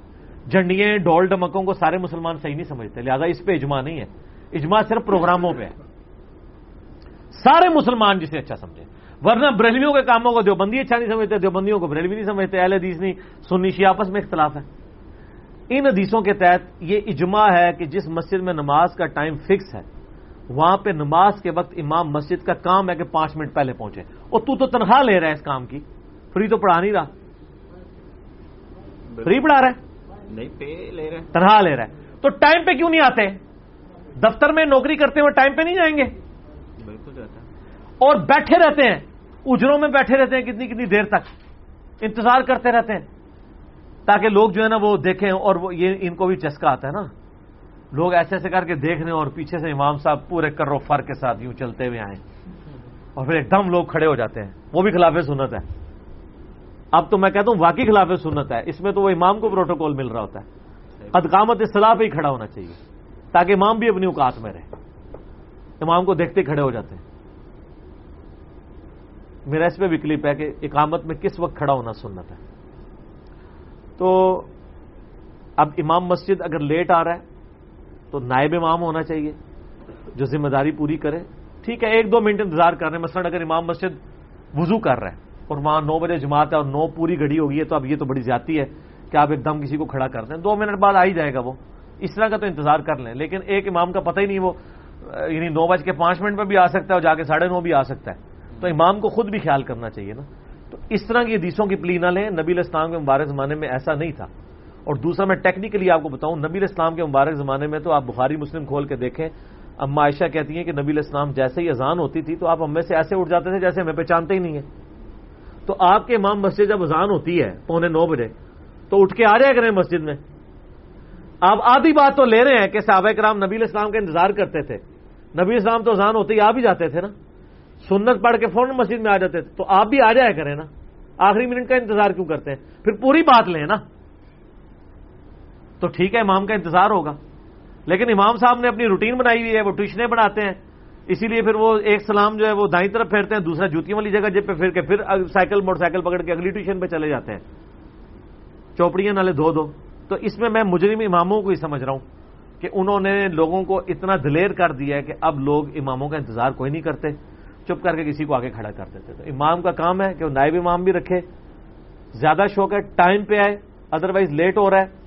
نائب امام آگے کھڑا ہو جائے، اس کے علاوہ کوئی بھی کھڑا ہو سکتا ہے، ان کی جاگیر نہیں ہے۔ کوئی بھی شخص جس کو قرآن کا، سنت کا علم ہے، وہ آگے کھڑا ہو۔ صحیح مسلم میں حدیث ہے، امامت کی چار شرائط بیان ہوئی ہیں۔ نمبر ون، وہ امام بناؤ جو قرآن کا سب سے زیادہ علم جانتا ہے۔ اگر قرآن کے علم میں وہ برابر ہوں، پھر جو سنت کا علم زیادہ جانتا ہے۔ سنت میں بھی برابر ہوں، تو جو جس نے ہجرت پہلے کی ہے یعنی دین میں جو سینئر ہے، اس میں بھی برابر ہوں، تو پھر جو عمر میں بڑا ہے عمر چوتھے نمبر پہ آتی ہے۔ عمر چوتھے نمبر کے اوپر آتی ہے۔ پہلے تین نمبروں پہ علم کی بات ہی ہو رہی ہے۔ تو اس میں تو ہو سکتا ہے مختدی کئی ایسے علم والے ہیں کہ وہ زیادہ حقدار ہیں کہ مسلح پہ کھڑے ہوں۔ ان کو تجویز آتی ہے، کئی ماموں کو تجویز ہی نہیں آتی ہے۔ ویسے ان چار کے بعد فکا نفی میں دو اور شرائط بھی ہیں۔ بڑی گندی گندی۔ ایک میں نے بیان نہیں کرنی۔ چھوڑ دیں۔ کہتے ہیں بزرگ ہاں،, ہاں گندی گندی ہے۔ چھوڑ دیں آگے چلیں۔ ارے اگلا سوال ہے کہ آج کل بعض تصویر کے دانے خنزیر کی ہڈیوں سے بنائے جاتے ہیں۔ کیا ایسی تصویر کا استعمال شرن درست ہے؟ ماشاء اللہ کتنی تحقیق ہے جی آپ کی۔ میں نے تو اپنی زندگی میں خنزیر کی ہڈی کبھی نہیں دیکھی ہے۔ جو تصویر آتے ہیں وہ بنتی ہیں ہڈیوں سے جانوروں کی ہڈیوں سے۔ نہیں جانوروں کی ہڈیوں سے بنتی ہے نا۔ میں اگر آپ کے سامنے ایک بکرے کی ہڈی کی رکھ دوں تصویر ایک خنزیر کی ایک گائے کی ایک اونٹ کی کیا آپ پہچان سکتے ہیں؟ اونٹ کا پورا شانہ بار پڑا ہو تو پھر تو میں پہچان سکتا ہوں۔ مجھے سوال پہ اعتراض یہ ہے کہ ان کے پاس کون سی ایسی ٹیسٹنگ لیب ہے جس نے کنفرم کر دیا کہ خنزیر کی ہڈی سے ہی بنی ہوئی۔ علی بھائی کو نیک دکاندار بتا کے بھی سیل کر دکاندار کے پاس کیا سورس ہے؟ پاکستان میں تو بن ہی نہیں رہی ہیں تصویر زیادہ تو چائنا سے آ رہی ہیں۔ ہاں۔ جب تک آپ ایگزیکٹ اس جگہ پہ موجود نہیں ہیں آپ صرف اندازہ ہی لگا سکتے ہیں نا سر۔ وسوخ سے تو نہیں کہہ سکتے، لہٰذا یہ جو چھوٹی چھوٹی بات پہ میں اس کا جواب بعد میں دوں گا۔ پہلے میں آپ کو ان ویموں سے نکال رہا ہوں۔ آئے دن آتا جی فلاں ٹوتھ پیسٹ میں فلاں چیز گھس گئی ہے۔ فلاں صابن میں فلاں چیز گھس گئی ہے۔ اور لوگوں کی زندگی مشکل کی ہوئی ہے۔ کبھی کہہ دیں گے، جناب، وہ فلاں بوتل کے اندر فلاں چیز داخل ہو گئی ہے۔ اور کوئی اینڈ نہیں ہے اس چیز کا۔ پوری تحقیق کے ساتھ، ویسے باہر کے ملکوں میں تو باقاعدہ مسلم آرگنائزیشن بنی ہے جو سرٹیفائی کرتی ہیں حلال فوڈ کو اور اس طرح کے حلال پروڈکٹس کو۔ پھر وہ باقاعدہ حلال لکھا بھی جاتا ہے ان کے اوپر۔ مجھے یہ بتائیں جو مسلمان پروڈکٹ بنا رہے ہیں، صرف ان کے نام مسلمانوں والے تو آپ نے سمجھ لیے کہ یہ آپ کو حلال ہی بنا کے دے رہے ہیں۔ سر گورے نے اگر لکھا ہوا ہے نا کہ کے ایف سی میں چکن پک رہا ہے، تو کوا نہیں کبھی پکے گا۔ اور لالو رام کا مسئلہ بعد میں کہ زبی آیا نہیں ہے۔ لیکن آپ کی اگر لکھا ہے نا محمدی نیاری تو یہ کوئی کنفرمیشن نہیں ہے کہ وہ گدے کی بنی ہوئی ہے یا وہ گائے کی بنی ہوئی ہے۔ وہاں تو سب بند ہو جاتی ہیں کمپنی انگریڈینٹس لکھے ہوئے ہیں نا اگر یہ یہ یہ ہے تو وہی کچھ ہوتا ہے اس کے اندر۔ یہ میں آپ کو بتاؤں۔ آپ نے سمجھا کہ وہ آپ کا ملک ہے کہ جو مرضی کرتے پھریں۔ پوری پوری ان کی چینز ختم ہو جاتی ہیں اگر وہ غلط بیانی کر دیں۔ اس طرح نہیں ہوتا۔ پوری ذمہ داری کے ساتھ انہوں نے ایون پرسنٹیج تک لکھی ہے۔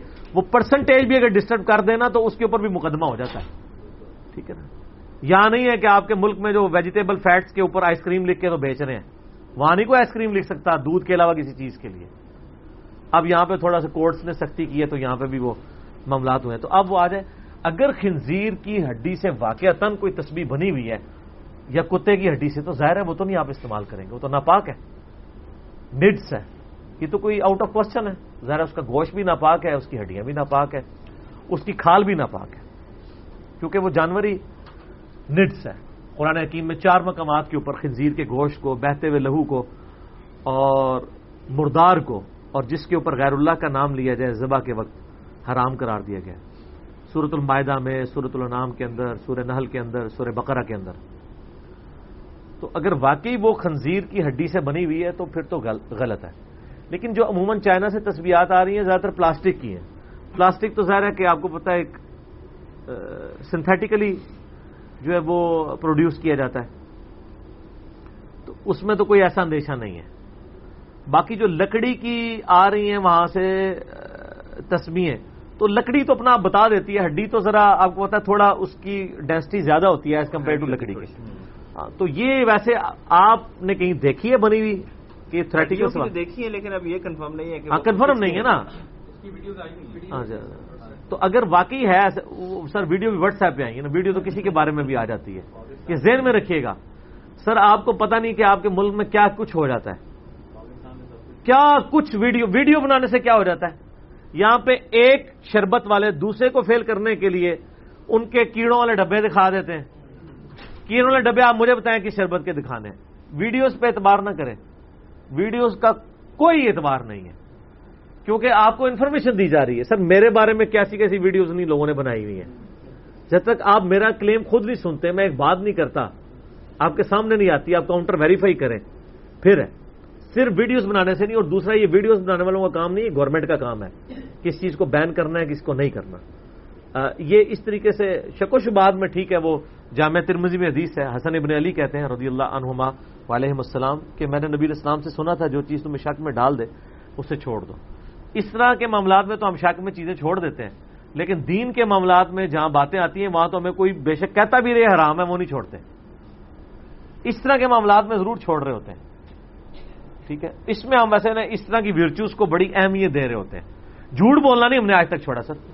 جھوٹ بولنے کی کوئی ویڈیو نہیں ہے کہ ویڈیو میں آیا تھا جھوٹ بولنا آرام ہے، وہ قرآن میں آیا ہوا ہے۔ وہ کوئی مسلمان چھوڑنے کے لیے تیار نہیں ہے۔ کسی کو دھوکہ دینا وہ قرآن میں آیا کہ حرام ہے، اس کی کوئی ویڈیو نہیں ہے۔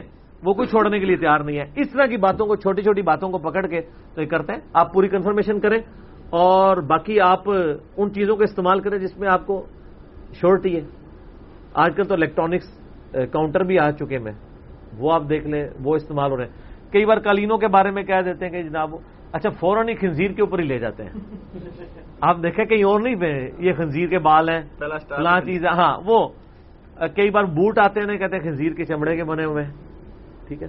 تو پوری تحقیق کے بعد ہی ایسا پاکستان میں جو لوکل چیزیں ہیں اس میں تو ابھی تک خنزیروں والے نہ خنزیر کے یہاں پہ باڑے ہیں نہ اس طرح ان کی کھالیں بکتی ہیں کہ لوگ اس طرح کریں۔ گدوں کی ضرور بکتی ہیں۔ لیکن خنزیر والا معاملہ کوئی نہیں ہے۔ تو اس اس لیے اس طرح کے سوالات کے اوپر یہ چیز تحقیق کرنا بھی ضروری ہے۔ باقی جب تحقیق ہو جائے تو پھر ٹھیک ہے ظاہر غلط ہے۔ ٹھیک ہو گیا؟ صحیح ہے۔ اگلا سوال ہے کہ ایک حدیث میں آیا کہ انسان صبح مومن ہوگا لیکن شام کو کافر ہو جائے گا اور شام کو مومن ہوگا اور صبح کافر ہو جائے گا۔ اس حدیث کی صحت سے متعلق بتائیں اور اگر حدیث صحیح ہے تو اس کی تشریح کریں حدیث تو صحیح ہے صحیح بخاری میں بھی ہے مسلم میں بھی۔ کتاب الفتن چیپٹر میں موجود ہے کہ نبی اسلام نے فرمایا کہ فتنوں کا ایسا دور دورے گا کہ کئی انسان ایسے بھی ہوں گے وہ قبر کے پاس کھڑے ہو کے کہیں گے کہ کاش اس مردے کی جگہ آج ہم قبر میں ہوتے ہیں تو ہم ان فتنوں سے نہ گزرتے۔ اور ان فتنوں میں جو ہے وہ انسان صبح کے وقت مومن اٹھے گا، شام کے وقت کافر ہو جائے گا۔ شام کو مومن ہوگا، صبح کے وقت وہ کافر اٹھے گا۔ اور ان فتنوں میں جو ہے وہ چلنے والے سے جو یعنی جو رکنے والا ہے وہ بہتر ہوگا اور اس سے بھی جو بیٹھنے والا ہے وہ بہتر ہوگا یعنی جو جتنا وائڈ کرے گا۔ اور بخاری مسلم میں الفاظ ہیں کہ ایمان بچانا ایسے ہوگا جیسا کہ ہتھیلی پہ انگارا رکھنا۔ ہتھیلی پہ انگارا رکھتے ہیں تو ہتھیلی جلتی ہے۔ اور اگر اس کو یوں کر کے جھٹک دیتے ہیں تو انگارا نیچے گر کے بجھ جائے گا یعنی ایمان ختم ہو جائے گا۔ یعنی ایمان کی حفاظت اتنا مشکل ہے جتنا اس انگارے کو۔ یعنی جس طرح انگارا رکھنا ہتھیلی پہ تکلیف دے، اس طرح ایمان رکھنا تکلیف دے ہوگا۔ لیکن ہم نکال بھی نہیں سکتے، ایمان ضرورت ہے۔ تو ان حدیثوں کی تشریحات مختلف لوگوں نے مختلف کی ہیں۔ بعض لوگ کہتے ہیں نہیں صحیح مسلم میں حدیث ہے ٹو فور سکس کہ بندے کے کفر اور شرک اور اسلام کے درمیان فرق نماز ہے۔ تو وہ تو اس پہ فٹ نہیں ہوتی، اس لیے کہ جو نماز نہیں پڑھ رہا وہ صبح بھی نہیں پڑھ رہا تھا، شام کو بھی نہیں پڑھ رہا۔ ایسا تو نہیں ہے کہ شام کو بے نمازی سوتا ہے اور صبح اٹھ کے بے نمازی ہو جاتا ہے۔ شام کو بھی بے نمازی سے ہوتا ہے، صبح اٹھ کے بھی بے نمازی ہوتا ہے، اللہ یہ کہ کہیں نماز شروع کر دیں اس پہ بھی فٹ نہیں ہوتی۔ یہ قرب قیامت کے بارے میں ضرور فٹ ہوتی ہے کہ جب ایمان کی حفاظت مشکل ہو جائے گی۔ دجال آ جائے گا، اس کے ماتھے پہ کافر لکھا ہوگا، لیکن کافر کٹھا نہیں، کاف، الف، فا، را لکھا ہوگا۔ لوگ اس کی بھی تعویل ہی کر لیں گے۔ تو مومن ہی ہوں گے جو اس پہ بھی مان لے آئیں گے اور کفر ہو اختیار کر لیں گے اور کئی مومن ہیں جن کو اللہ تعالیٰ ان کے فتنے سے بچا لے گا۔ صحیح مسلم میں حدیث ہے کہ جو شخص سورہ الکاف کی پہلی دس آیات یاد کر لے، وہ دجال کے فتنے سے بچ جائے گا۔ یہ روزانہ ایک دفعہ پڑھ لیا کرے تو یاد ہو جائے گی۔ الحمد للہ انزل علی کتاب سے لے کے ربنا آتینا من لدن کا رحمت لنا من امرنا رشدا. وہ فتنہ بہت بڑا فتنہ ہوگا۔ صحیح بخاری مسلم حدیث ہے کہ حضرت آدم سے لے کے قیامت تک دجال سے بڑا کوئی فتنہ نہیں آیا اور کوئی نبی ایسا نہیں جو اپنی امت کو دجال کے فتنے سے آگاہ نہ کر کے گیا ہو۔ میں نے دجال کے اوپر پورا لیکچر دیا ہے مسئلہ ون تھرٹی تھری ساری دجال سے ریلیٹڈ احادیث آلموسٹ سوائے چاند ایک کے بخاری مسلم سے میں نے کور کیے۔ تو اس زمانے کے لیے کہ وہ ظاہر ہے، دجال پہ لوگ ایمان لیں گے، اللہ تعالیٰ اس کو ایسی یعنی صلاحیت دے گا۔ لیکن ظاہر ہے وہ آزمائش کے لیے ہوگی۔ زمین سے سبزہ اگائے گا، آسمان سے بارش برسائے گا۔ ایک مؤمن کھڑا ہو جائے گا کوئی علمی کتابی قسم کا۔ میں ثابت کروں گا علمی کتابی ہوگا وہ۔ وہ کہے گا تو دجال ہے۔ وہ کہے گا میں رب ہوں، مجھے رب مانو۔ وہ کہے گا میرا رب تو کانا نہیں، تو کانا ہے۔ وہ کہے گا، دیکھو میں سبزہ اگا رہا ہوں، میں بارش برسا رہا ہوں، یہ اللہ کی کوالٹیز ہیں. مجھے رب مانو، وہ کہے گا، نہیں، مجھے میرے نبی کی حدیث پہنچی ہے کہ تو دجال ہے. تو یہ کون ہوگا؟ کارنامے اور کرتب دیکھ کے مندے ہو جانے والے۔ اور علمی کتابی، حدیث تو علمی کتابی بات ہے نا۔ وہ دیکھ کے بھی نہیں مانے گا۔ وہ کہے گا کہ اچھا نبی صاحب فرماتے ہیں، اس کے ساتھ آگ بھی ہوگی اور جنت بھی ہوگی۔ وہ آگ دراصل جنت ہوگی اور جو جنت ہے وہ اصل میں دوزخ ہوگی۔ اپنے ماننے والوں کو وہ جنت میں پھینک رہا ہوگا، اصل میں دوزخ میں جا رہے ہوں گے۔ اور دوسروں کو وہ آگ میں پھینک رہا ہوگا، وہ جنت میں جا رہے ہوں گے۔ دنیا سے تو خیر چلے جائیں گے۔ تو نبی صلی اللہ علیہ وآلہ وسلم فرماتے ہیں، بخاری، مسلم کے الفاظ ہیں، ایک مؤمن کھڑا ہوگا اور کو کہے گا، تو دجال ہے۔ وہ کہے گا، میں اتنے کرتب کروں مجھے مانو۔ کہے گا، میں نہیں مانتا، مجھے نبی کی حدیث پہنچی ہے۔ تو وہ بھرے مجمے میں اس کو قتل کر کے اس کے سر پہ آرا چلا کے اس کے جسم کے دو ٹکڑے کر دے گا۔ ایک ٹکڑا اس طرف اور ایک اس طرف اور پھر اس کے درمیان چلے گا۔ یہ انشور کرنے کے لیے کہ واقعی میں نے دو ٹکڑے کیے ہیں۔ نظر کا دھوکہ نہیں ہے۔ تو سر پھر سارے بزرگوں کو ماننے والے تو کہیں گے، سر تو ہٹ پھر کوئی نہیں۔ آج تو شیخ ابدل کا جنانی ہی تو سی ہو۔ حالانکہ وہ بھی جھوٹ ہے، انہوں نے بھی کہنا مردہ زندہ کیتا ہے۔ پھر وہ دو ٹکڑوں کو جوڑے گا اور دوبارہ اس بندے کو زندہ کر لے گا۔ اور کہے گا ہاں اب تو میں نے تجھے مار کے زندہ کیا، اب مجھے خدا مان۔ وہ کہے گا، نہیں، تو دجال ہے۔ تیری اس بات نے میرے ایمان میں اضافہ کیا ہے۔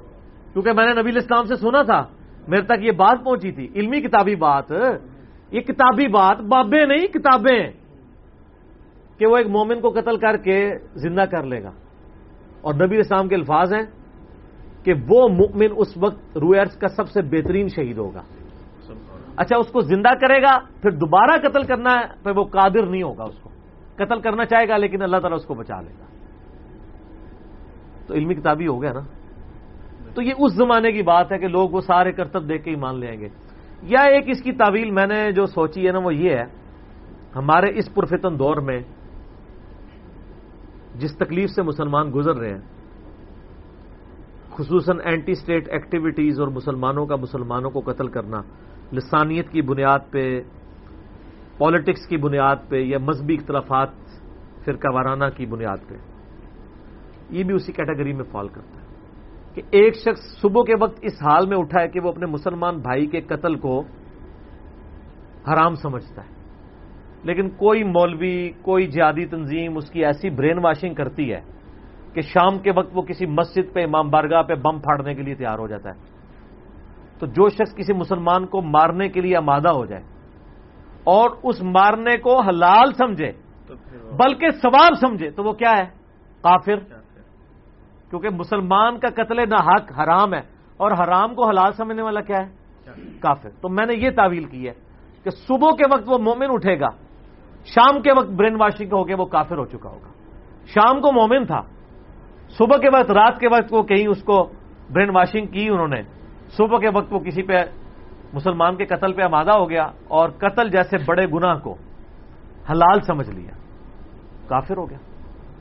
سو نبی دعود میں حدیث ہے کہ نبی صلی اللہ علیہ وآلہ وسلم نے فرمایا، اللہ تعالیٰ یا تو شرک کو معاف نہیں کرے گا یا کسی مؤمن کو ناحق قتل کیا گیا، اس گناہ کو معاف نہیں کرے گا، باقی ہر گناہ معاف کر دے گا۔ لہذا یہ جو قرآن کی آیت ہے نا، آیت نمبر 48 اور 116 سورہ نساء کی۔ ان اللہ اللہ یک فرو یشر کبھی وہ یک فرو دون ادال کلی شاہ اللہ شرک کو معاف نہیں کرے گا، اس کے علاوہ ہر گناہ جس کے لیے چاہے گا معاف کر دے گا۔ مگر جس کے لیے چاہے گا۔ تو اس میں اشارہ ملتا ہے کہ شرک کے علاوہ بھی کوئی ایسے گناہ ہیں جو کسی کے لیے معاف نہیں ہوں گے۔ اور وہ نبی اسلام نے فرما دیا قتل نہاک ہے کیونکہ قتل نہاک کفر ہے۔ آپ مومن کے قتل کو حلال سمجھے ہوئے۔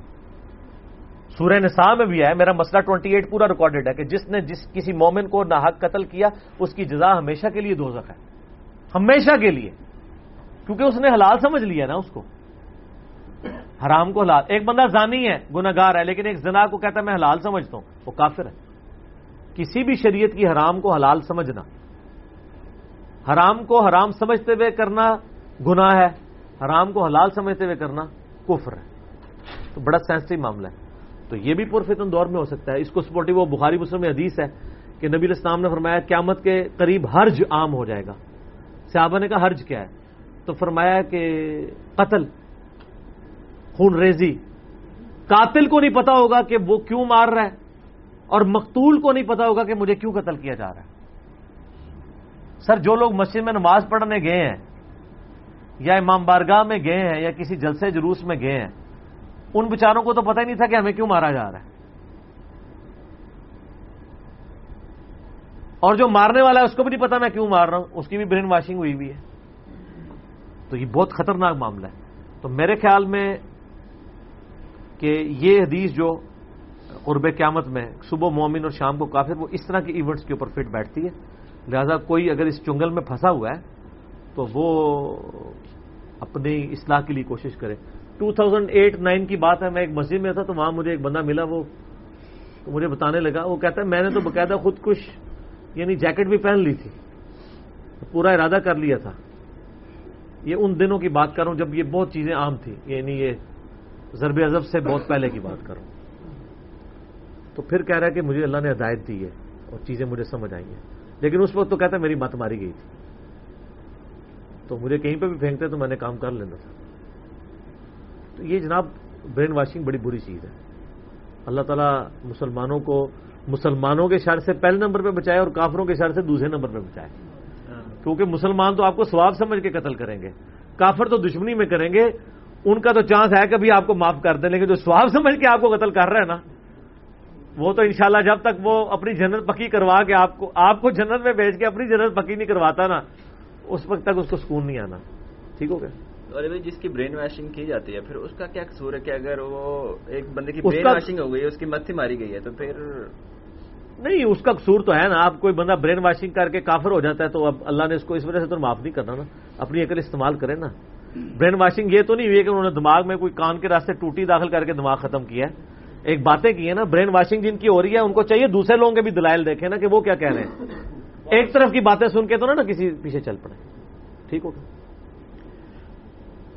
اگلا سوال علمی کہ عموماً یہ بات سننے میں آئی ہے کہ ہاتھوں اور پاؤں کے ناخن اس جنتی لباس کی باقیات ہیں جو انسان کو جنت میں پہنایا گیا اور پھر غلطی کی سزا میں اتار دیا گیا۔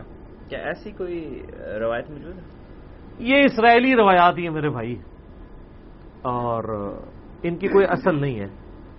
وہ کہتے ہیں واقعی، وہ کہتے ہیں جی کہ وہ اتنا بات، ویسے سٹوری پوری بنا لیتے ہیں، آدھی تو موجود ہی ہوتی ہے نا۔ سورت الراف میں آیا نا کہ اللہ تعالیٰ نے آدم علیہ السلام اور سیدہ ہوا کو منع کیا تھا کہ اس درخت کے قریب مت جانا۔ منع کیا تھا۔ اور سورت الراف کے اندر آتا ہے کہ وہ وہاں گئے، اس کو کھا لیا، تو اس کے اگینسٹ اللہ تعالیٰ ماتا ہے کہ ان کے، ان کی شرم گائے ان پہ ایاں کر دی گئی۔ اس کے دو معنی لیے گئے یا تو پہلے کوئی جنتی لباس تھا جو ان کے جسم سے اتر گیا، اور اس میں سورہ راف میں الفاظ ہیں۔ کہ وہ جنت کے پتوں سے اپنے جسم کی شرمگاہوں کو چھپانا شروع کر دیا۔ یا پہلے جنتی لباس تو کوئی نہیں تھا، لیکن ان شرمگاہوں کے حوالے سے ان کو ایجوکیٹ نہیں کیا گیا تھا کہ یہ چھپانے کی چیزیں کیونکہ اس میں الفاظ ہے شرم گاہیں ان کی ظاہر کر دی گئی۔ ظاہر دو معنوں میں ہو سکتا ہے، ایک تو یہ کہ کپڑا جنتی اتر گیا، یا یہ تھا کہ ان کو پتا چل گیا کہ یہ چھپانے کی چیز ہے۔ تو اگر پہلے والا مانا مانا جائے تو جنتی لباس کوئی تھا جو ریموو ہو گیا، اور وہ اس میں کہتے ہیں وہ یہ ناخن تھے یہ پورے جسم کے اوپر تھے۔ ویسے ٹیکنیکلی تو مجھے یہ سمجھ نہیں آتی ہے، یہ تو بڑے ہارڈ ہوتے ہیں۔ جسم کی تو اللہ نے ایک لچکدار بنایا ہے۔ اگر یہ یہی والی یہ ہڈی ہوتی ہے نا، آپ کو پتا ہے۔ یہ ہڈی پورے جسم میں ہو تو پھر بندہ ایسے ایسے بھی نہ کر سکے۔ تو یہ مجھے تو کہانی لگتی ہے یہ، کیونکہ حدیث میں بھی کہیں نہیں ملی ہے۔ اور یا ہو سکتا ہے یہ اگر کوئی چیز ہو تو وہ کہیں کہ نہیں، اس وقت نرم تھا، بعد میں ہارڈ ہو گیا۔ کوئی اس طرح کا معاملہ، بل قرآن و حدیث میں کہیں نہیں ملتا کہ یہ اس کی باقیات ہے اسرائیلی روایتیں اور اس طرح یہودوں نے سارا کہ ہاں ایسی چیزیں ملتی ہیں۔ اور وہی ہماری یعنی کتابوں میں بھی آ جاتی ہیں۔ قرآن و حدیث میں کہیں اس طرح کی ڈیٹیلز نہیں ہے کہ یہ جنتی لباس تھا۔ باقی جنتی لباس تو جنتیوں کو پہنایا جائے گا، وہ تو قرآن و سنت میں درجنوں دلائل ہیں۔ صحیح بخاری، مسلم میں پورے پورے چیپٹرز ہیں۔ جنتی ہلے بنائے جائیں گے، ریشم کے قرآن میں آتا ہے، سورہ ادہر میں سبز رنگ کے ان کے لباس ہوں گے اور ریشمی لباس ہوں گے، سونے کے کنگن پہنائے جائیں گے، وہ ساری چیزیں اپنی جگہ ہیں۔ وہ تو جب دوبارہ جنت میں پہنچنے میں کامیاب ہوں گے اس وقت ابھی تو ہمیں نکالا گیا ہے۔ تو ہم نے کوشش کرنی ہے کہ واپس پہنچ جائیں۔ اس طریقے سے ان شاء اللہ تعالیٰ ان شاء اللہ علی بھائی آج کی مجلس کا آخری سوال ہے کہ اشفاق احمد واصف علی واصف ممتاز مفتی اور قدرت اللہ شہاب کیا واقعی اولیاء اللہ ہے شہاب نامہ سے متعلق آپ کی کیا رائے شہاب نامہ سے متعلق تو میری بڑی سخت رائے ہے کہ یہ گمراہی کا پلندہ ہے یہ کتاب۔ پہلے آپ ذرا اس طرف آ جائیں، جن لوگوں کے آپ نے نام لیے ہیں۔ میں آپ کو کیٹاگوریکل مینشن کر دوں، میں ہر بندے کی زندگی کے پازیٹو پہلوؤں کو اپریشیٹ کرتا ہوں۔ باسف علی باسف صاحب کو میں نے بہت پڑھا ہے، میں دل سے ان کی قدر کرتا ہوں۔ علمی اختلاف اپنی جگہ۔ دل دریا سمندر ان کی کتاب ہے کترا کترا کلزم اور کتابیں بھی ان کی۔ اشفاق احمد صاحب کا ڈرامہ جو ہے، من چلے کا سودا، شاہکار ہے وہ۔ اس میں آپ علمی اختلاف ضرور کر سکتے ہیں۔ بہرل خدا کے ساتھ ان کے تعلق کو پریزنٹ کرتا ہے۔ ممتاز مفتی تو بہت چھوٹا بندہ ہے ان کے مقابلے میں۔ ان میں اگر آپ لسٹ ڈاؤن کریں تو پہلے نمبر پہ واسف علی واسف صاحب ہے پھر اشفاق احمد ہے پروفیسر احمد فی اختر صاحب بھی اسی کیٹیگری میں فال کرتے ہیں۔ میرے استاد بھی رہے۔ ان پہ میرا کلپ آ چکا ہے۔ ممتاز مفتی تو بات کی چیز ہے۔ قدرت اللہ شاہ بھی یعنی وہ اتنی موٹی کتاب لکھ کے چلا گیا۔ اور لوگ اکثر کوٹ کر کے اور پتہ نہیں ان کو کس کیٹیگری میں فال کر یہ بھی انسان تھے۔ اولیاء اللہ کا تو اللہ کو پتا ہے کون ہے ولی۔ ہاں اس طرح نہیں کوئی ڈیفائن کر سکتا۔ ورنہ میں پھر اکثر کہتا ہوں بریلویوں کے ولی، دیوبندیوں کے مشرق ہوتے ہیں اور دیوبندیوں کے ولی بریلویوں کے گستاخ رسول ہوتے ہیں۔ وہ کہتے ہیں گستاخ رسول، وہ کہتے ہیں اولیاء اللہ۔ یہ چھوڑ دیں، یہ اللہ کو پتا ہے۔ ڈیفینیٹلی صرف سیابا اور اہل بیت کے بارے میں آپ کہہ سکتے ہیں کیا اولیاء اللہ میں سے باقی آپ صرف اسے سان رکھ سکتے ہیں۔ قدرت اللہ شاب جو ہے نا جی وہ عجیب دیو مالائی کسے کہانیاں اس نے شاب نامے میں لکھی ہیں۔ جن کا دین سے کوئی تعلق نہیں، لیکن ظلم یہ ہے کہ اس کو ایز اے دینی کتاب پریزنٹ کیا گیا۔ حالانکہ وہ اس نے اپنے ایکسپیرینس لکھے ہیں، وہ ایکسپیرینس وہ جھوٹ بھی لے سکتا ہے، اس کے تخیلات بھی ہو سکتے ہیں، اس کے خواب بھی ہو سکتے ہیں۔ یہاں تو لوگ دین کے نام پہ جھوٹی حدیثیں گاڑ کے امت کو دے کے چلے گئے ہیں۔ تابعین میں ایسے لوگ ہیں۔ جو بعد میں ویریفائی ہوئی کہ یہ تو جعلی روایتیں تھیں۔ تو تابعین میں اگر جھوٹے لوگ پیدا ہوئے ہیں، امام مسلم نے مقدمے میں لکھا ہے۔ تو یہ لوگ تو تابعین بھی نہیں نا تب تابعین ہے تو بڑے دور کے لوگ ہیں۔ تو میں تو ان لوگوں کی یعنی کتابوں کے بارے میں یہی کہوں گا کہ آپ ضرور شوق و شوق سے پڑھیں۔ جو چیز کتاب و سنن کے مطابق ہے، اس کو لے لیں۔ اس میں تو مجھے یعنی واسف علی واسف صاحب کی کتابیں جو ہے نا، وہ لگی ہیں کہ وہ واقعی خدا کے ساتھ تعلق کو شو کرتی ہیں۔ یا اشفاق صاحب کی زاویہ پروگرام بھی چلتا تھا۔ باقی تو ایوی شڈول ہی مارتے رہے۔ شاب نامہ میں میں آپ کو ایک واقعہ بتاتا ہوں بڑا عجیب و غریب لکھا ہے، اس سے آپ کو اس بندے کے ذہنی لیول کا پتہ چل جائے گا۔ حالانکہ یہ ذہنی لیول انڈیا، پاکستان، بنگلہ دیش میں اکثر مسلمانوں کا ہے۔ لیکن ہم ان کو بینیفٹ اس لیے دیتے ہیں کہ وہ تو جاہل تھے۔ قدرت اللہ شاہب جیسا پڑھا لکھا بندہ اس طرح کی بونگیاں مار کے جائے تو بڑی فضول بات ہے۔ وہ کہتا ہے وہ کہ جی میں چھوٹا سا تھا، غالباً اس پر پرائمری کا اسٹوڈنٹ تھا، تو میرے سامنے ایک ہندو لڑکا آیا۔ اس نے میرے سامنے اللہ تعالیٰ کو گالیاں دی تو مجھے غصہ نہیں آیا۔ پھر اس نے جب نبی اسلام کو گالی دی تو مجھے اتنا غصہ آیا کہ میں نے پتھر اٹھا کے اس کا سر پھاڑ دیا۔ کہتا ہے، نبی اسلام کو میں گالی برداشت نہیں کر سکا۔ اچھا اب یہ ایک عام جو ہمارا مسلمان سنتا ہے نا، تو وہ بڑا آشش کر اٹھتا ہے۔ لیکن یہ تو بغیرتی کی انتہا ہے۔ کہ آپ اللہ تعالیٰ کو گالیاں برداشت کر رہے ہیں اور رسول اللہ کو گالی دی تو آپ کو برداشت نہیں اس کا کیا مت اس سے آپ کیا نکالنا چاہتے ہیں؟ یہی رزلٹ نکالنا چاہتے ہیں کہ آپ کی جو اللہ تعالیٰ کے ساتھ جذباتی ایفیلیشن ہے وہ رسول اللہ سے کم ہے۔ اور سر اگر اس طرح ہے تو آپ مومن ہی نہیں ہیں آپ منافق ہیں۔ مومن کے لیے تو ٹاپ پرائرٹی کون ہے؟ اللہ۔ اللہ۔ کی وجہ سے سب سے محبت کرتے ہیں ہم۔ اس ذہن میں رکھیے گا۔ یہ جو آپ کو الٹی کہانی کرائے گی یہ نا وہ اکثر شیخ احمد سرندی کے بارے میں بھی کہتے ہیں۔ کہ وہ کہتے تھے، میں تو اللہ کو مانتا ہی اس لیے ہوں کہ رسول اللہ کا رب ہے. نہ! گمراہی پہ مبنی ہے تیری یہ بات۔ قرآن تو یہ نہیں کہتا، قرآن تو بالکل الٹ بات کرتا ہے، بلکہ تو نے الٹ بات کی، قرآن بالکل سیدھی بات کرتا ہے۔ لقد من اللہ فیم رسولہ اللہ کا احسان ہے کہ اس نے مومنین میں رسولوں کو بھیج، رسول کو بھیجا ہے۔ یترو علیہم آیاتی و یزکیہم و یعلمہم الکتاب والحکمہ۔ اللہ تو کہہ رہا ہے کہ میرا احسان ہے کہ نبی تم میں آیا ہے۔ اور تم کہہ رہے ہو نبی کا احسان ہے کہ اللہ کا تعارف ہوا ہے، لیکن یہ جذباتی ڈاکٹرائن بکتی ہے، کیونکہ نبی اسلام کے نام کے اوپر ہم جذباتی ہیں۔ آج کا پہلے بھی تھے، ابو دود میں حدیث نہیں ہے، ایک سیابی نے آ کے حضور کو سجدہ کر دیا۔ آپ اپنا سر اٹھا کیا کر رہا ہے اس نے نہیں آگے سے کہا یار اللہ، عشق دے چلے، نمبر لے گئے۔ عقل والے ان جی عمرہ گالیاں۔ کہ عشق کے جلے تو نمبر لے گئے، عقل والے تو ویسے ہی اپنی عمر خراب کرتے آپ نے فرمایا، یہ کیا؟ ان کا میں وہ ہیرا نامی شہر عراق کا تھا۔ وہاں پہ گیا تو میں نے دیکھا لوگ اپنے سردار کو سجدہ کرتے ہیں، تو میں نے یہ بہتر سمجھا کہ میں آپ تو اللہ کے پیغمبر ہیں، میں آپ کو سجدہ کیوں نہ کروں؟ تو آپ نے فرمایا کہ جب میں فوت ہو جاؤں گا تو میری قبر سے گزرو گے۔ کیا میری قبر پہ سجدہ کرو گے؟ ہائے ہائے ہائے کہا، یا رسول اللہ، نہیں۔ مجھے کیوں کر رہے ہو؟ یہ حدیثیں کبھی کسی نے بیان کی ہیں؟ آگے الفاظ ہیں۔ اگر میں سجدہ جائز سمجھتا تو بیویوں سے کہتا کہ اپنے خامدوں کو کریں۔ اس حق کے سبب جو اللہ نے ان کو دیا یہ آخری ٹکڑا پکڑا ہوا ہے مظلوم مردوں نے اپنی بیویوں پہ اپنا حق جتانے کے لیے۔ ہم بھی کبھی کبھار اپنی بیوی کو سناتے ہیں تو وہ ہمیں کہتی ہے، نہیں دیکھے نا جی اگر دیتا تو حکم تو کوئی نہیں دیا۔ تو ان گھروں گھر جاؤ۔ ٹھیک ہے؟ تو لیکن جو پہلا حصہ تھا وہ اصلاح والا تھا۔ تو جذباتیت رہتی ہے۔ یہ عقیدہ کیا مسلمانوں کا ہے کہ اللہ کے بارے میں گالی سن لے اور نبی اسلام کے بارے میں نہ سن سکے؟ اور اس کو سبحان اللہ کہہ کے بیان کرنا اور اس کے رسول کہہ کے بیان کرنا جاہلیت کی انتہا ہے یہ۔ میں آپ کو اس کے الٹ بات بتاتا ہوں۔ صحیح بخاری میں غزبہ عہد والے چیپٹر میں موجود ہے۔ پچھلے دنوں پرائم منسٹر پہ جو وہ گستاخی سے آبا کا الزام لگا، میں نے اس میں وہ حدیث بیان کی تھی۔ تھری زیرو تھری نائن، مجھے ایک ذہن اس میں رہ گئی صحیح بخاری میں انٹرنیشنل نمبر کے مطابق۔ غزبہ عہد کے موقع پر جب مسلمانوں میں بھگدڑ مچ گئی پھر مسلمانوں نے جا کے عہد پہاڑ کے اوپر پناہ لی اور، کافر نیچے تھے۔ مسلمانوں کا بہت نقصان ہو چکا تھا۔ ابو سفیان نے کا بدلہ لے لیا، کافی ہے۔ ہم نے بدر کا بدلہ لے لیا۔ اب اگر لڑنے کے لیے جائیں گے تو وہ بلندی پہ ہیں، پتھر ماریں گے تو ہم ڈیمیج ہو سکتے ہیں۔ تو اس نے وہاں سے ایک آواز بلند کی، کیا تم میں محمد ابن عبداللہ ہیں؟ تو نبی الاسلام نے فرمایا، جواب نہیں دینا کسی نے۔ پھر پوچھا، کیا تم میں جو ہے وہ ابن ابی قحافہ ہیں؟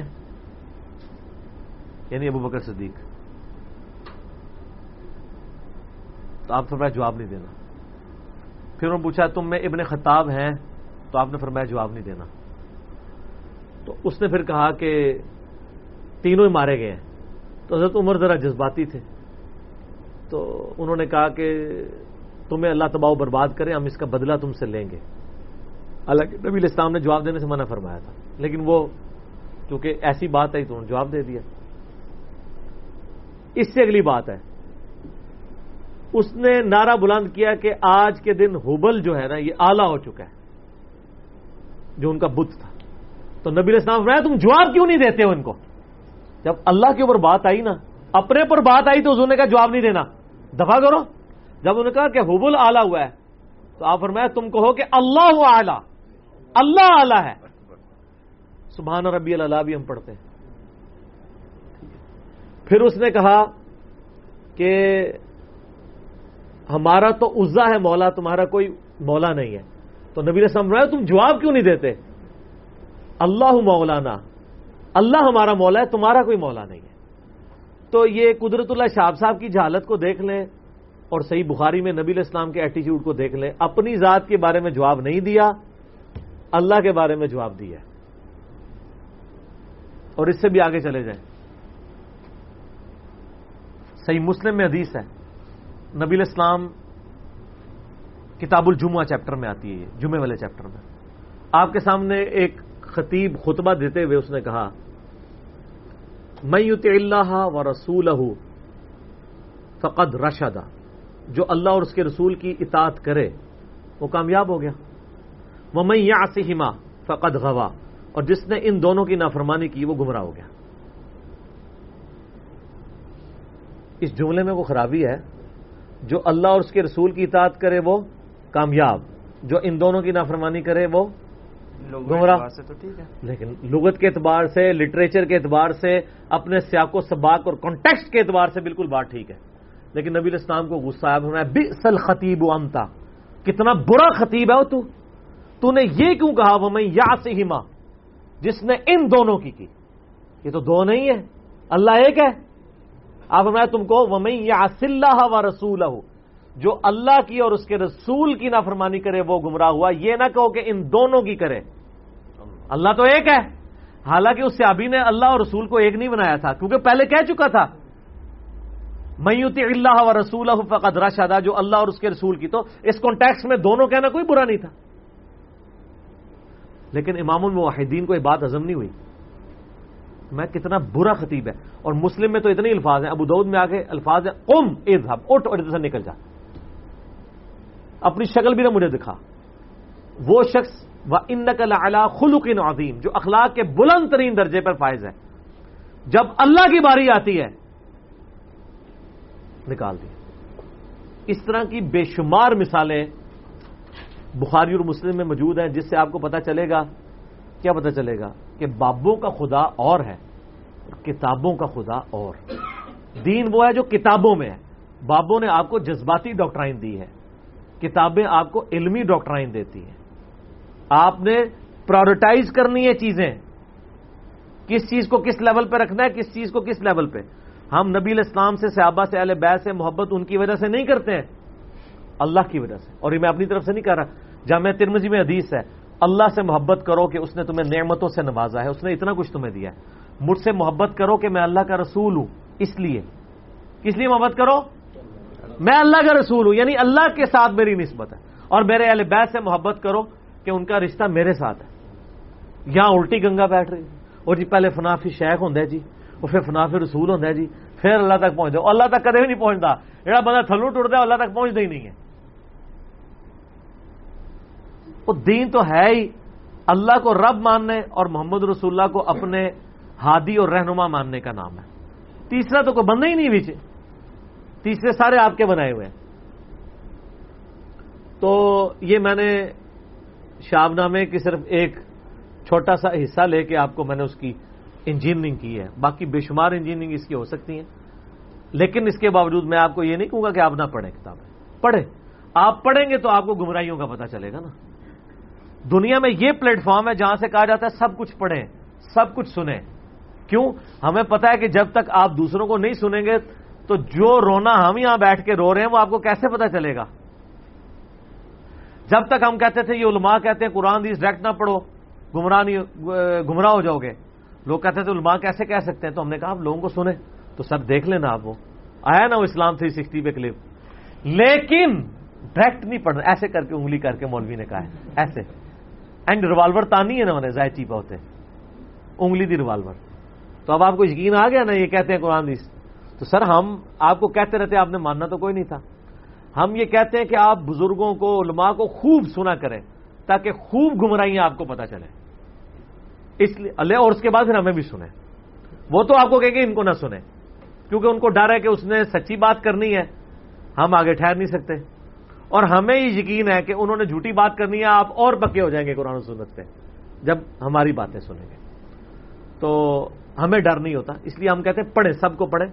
لیکن قرآن و سنت کے دائرے میں اس کو سمجھنے کی کوشش کریں۔ ٹھیک ہو گیا جی؟ اللہ تعالیٰ سے دعا ہے جی جو حق بات میں نے کہی، اللہ تعالیٰ ہمارے دلوں میں راسک فرمائے۔ آمین۔ اگر جس بات میں میرے منہ سے کوئی غلط بات نکل گئی تو اللہ تعالیٰ ہمارے دلوں سے معاف کر دے۔ ہمیں کتاب و سنت کی تعلیمات پر عمل کر کے دوسرے بھائیوں تک پہنچانے کی توفیق عطا فرمائے۔ سبحانک اللہم و بحمدک۔ اشہد واللہ الہ الا انت، استغفرک و اتوب الیک۔ وما علینا الا البلاغ المبین۔ جزاکم اللہ خیر۔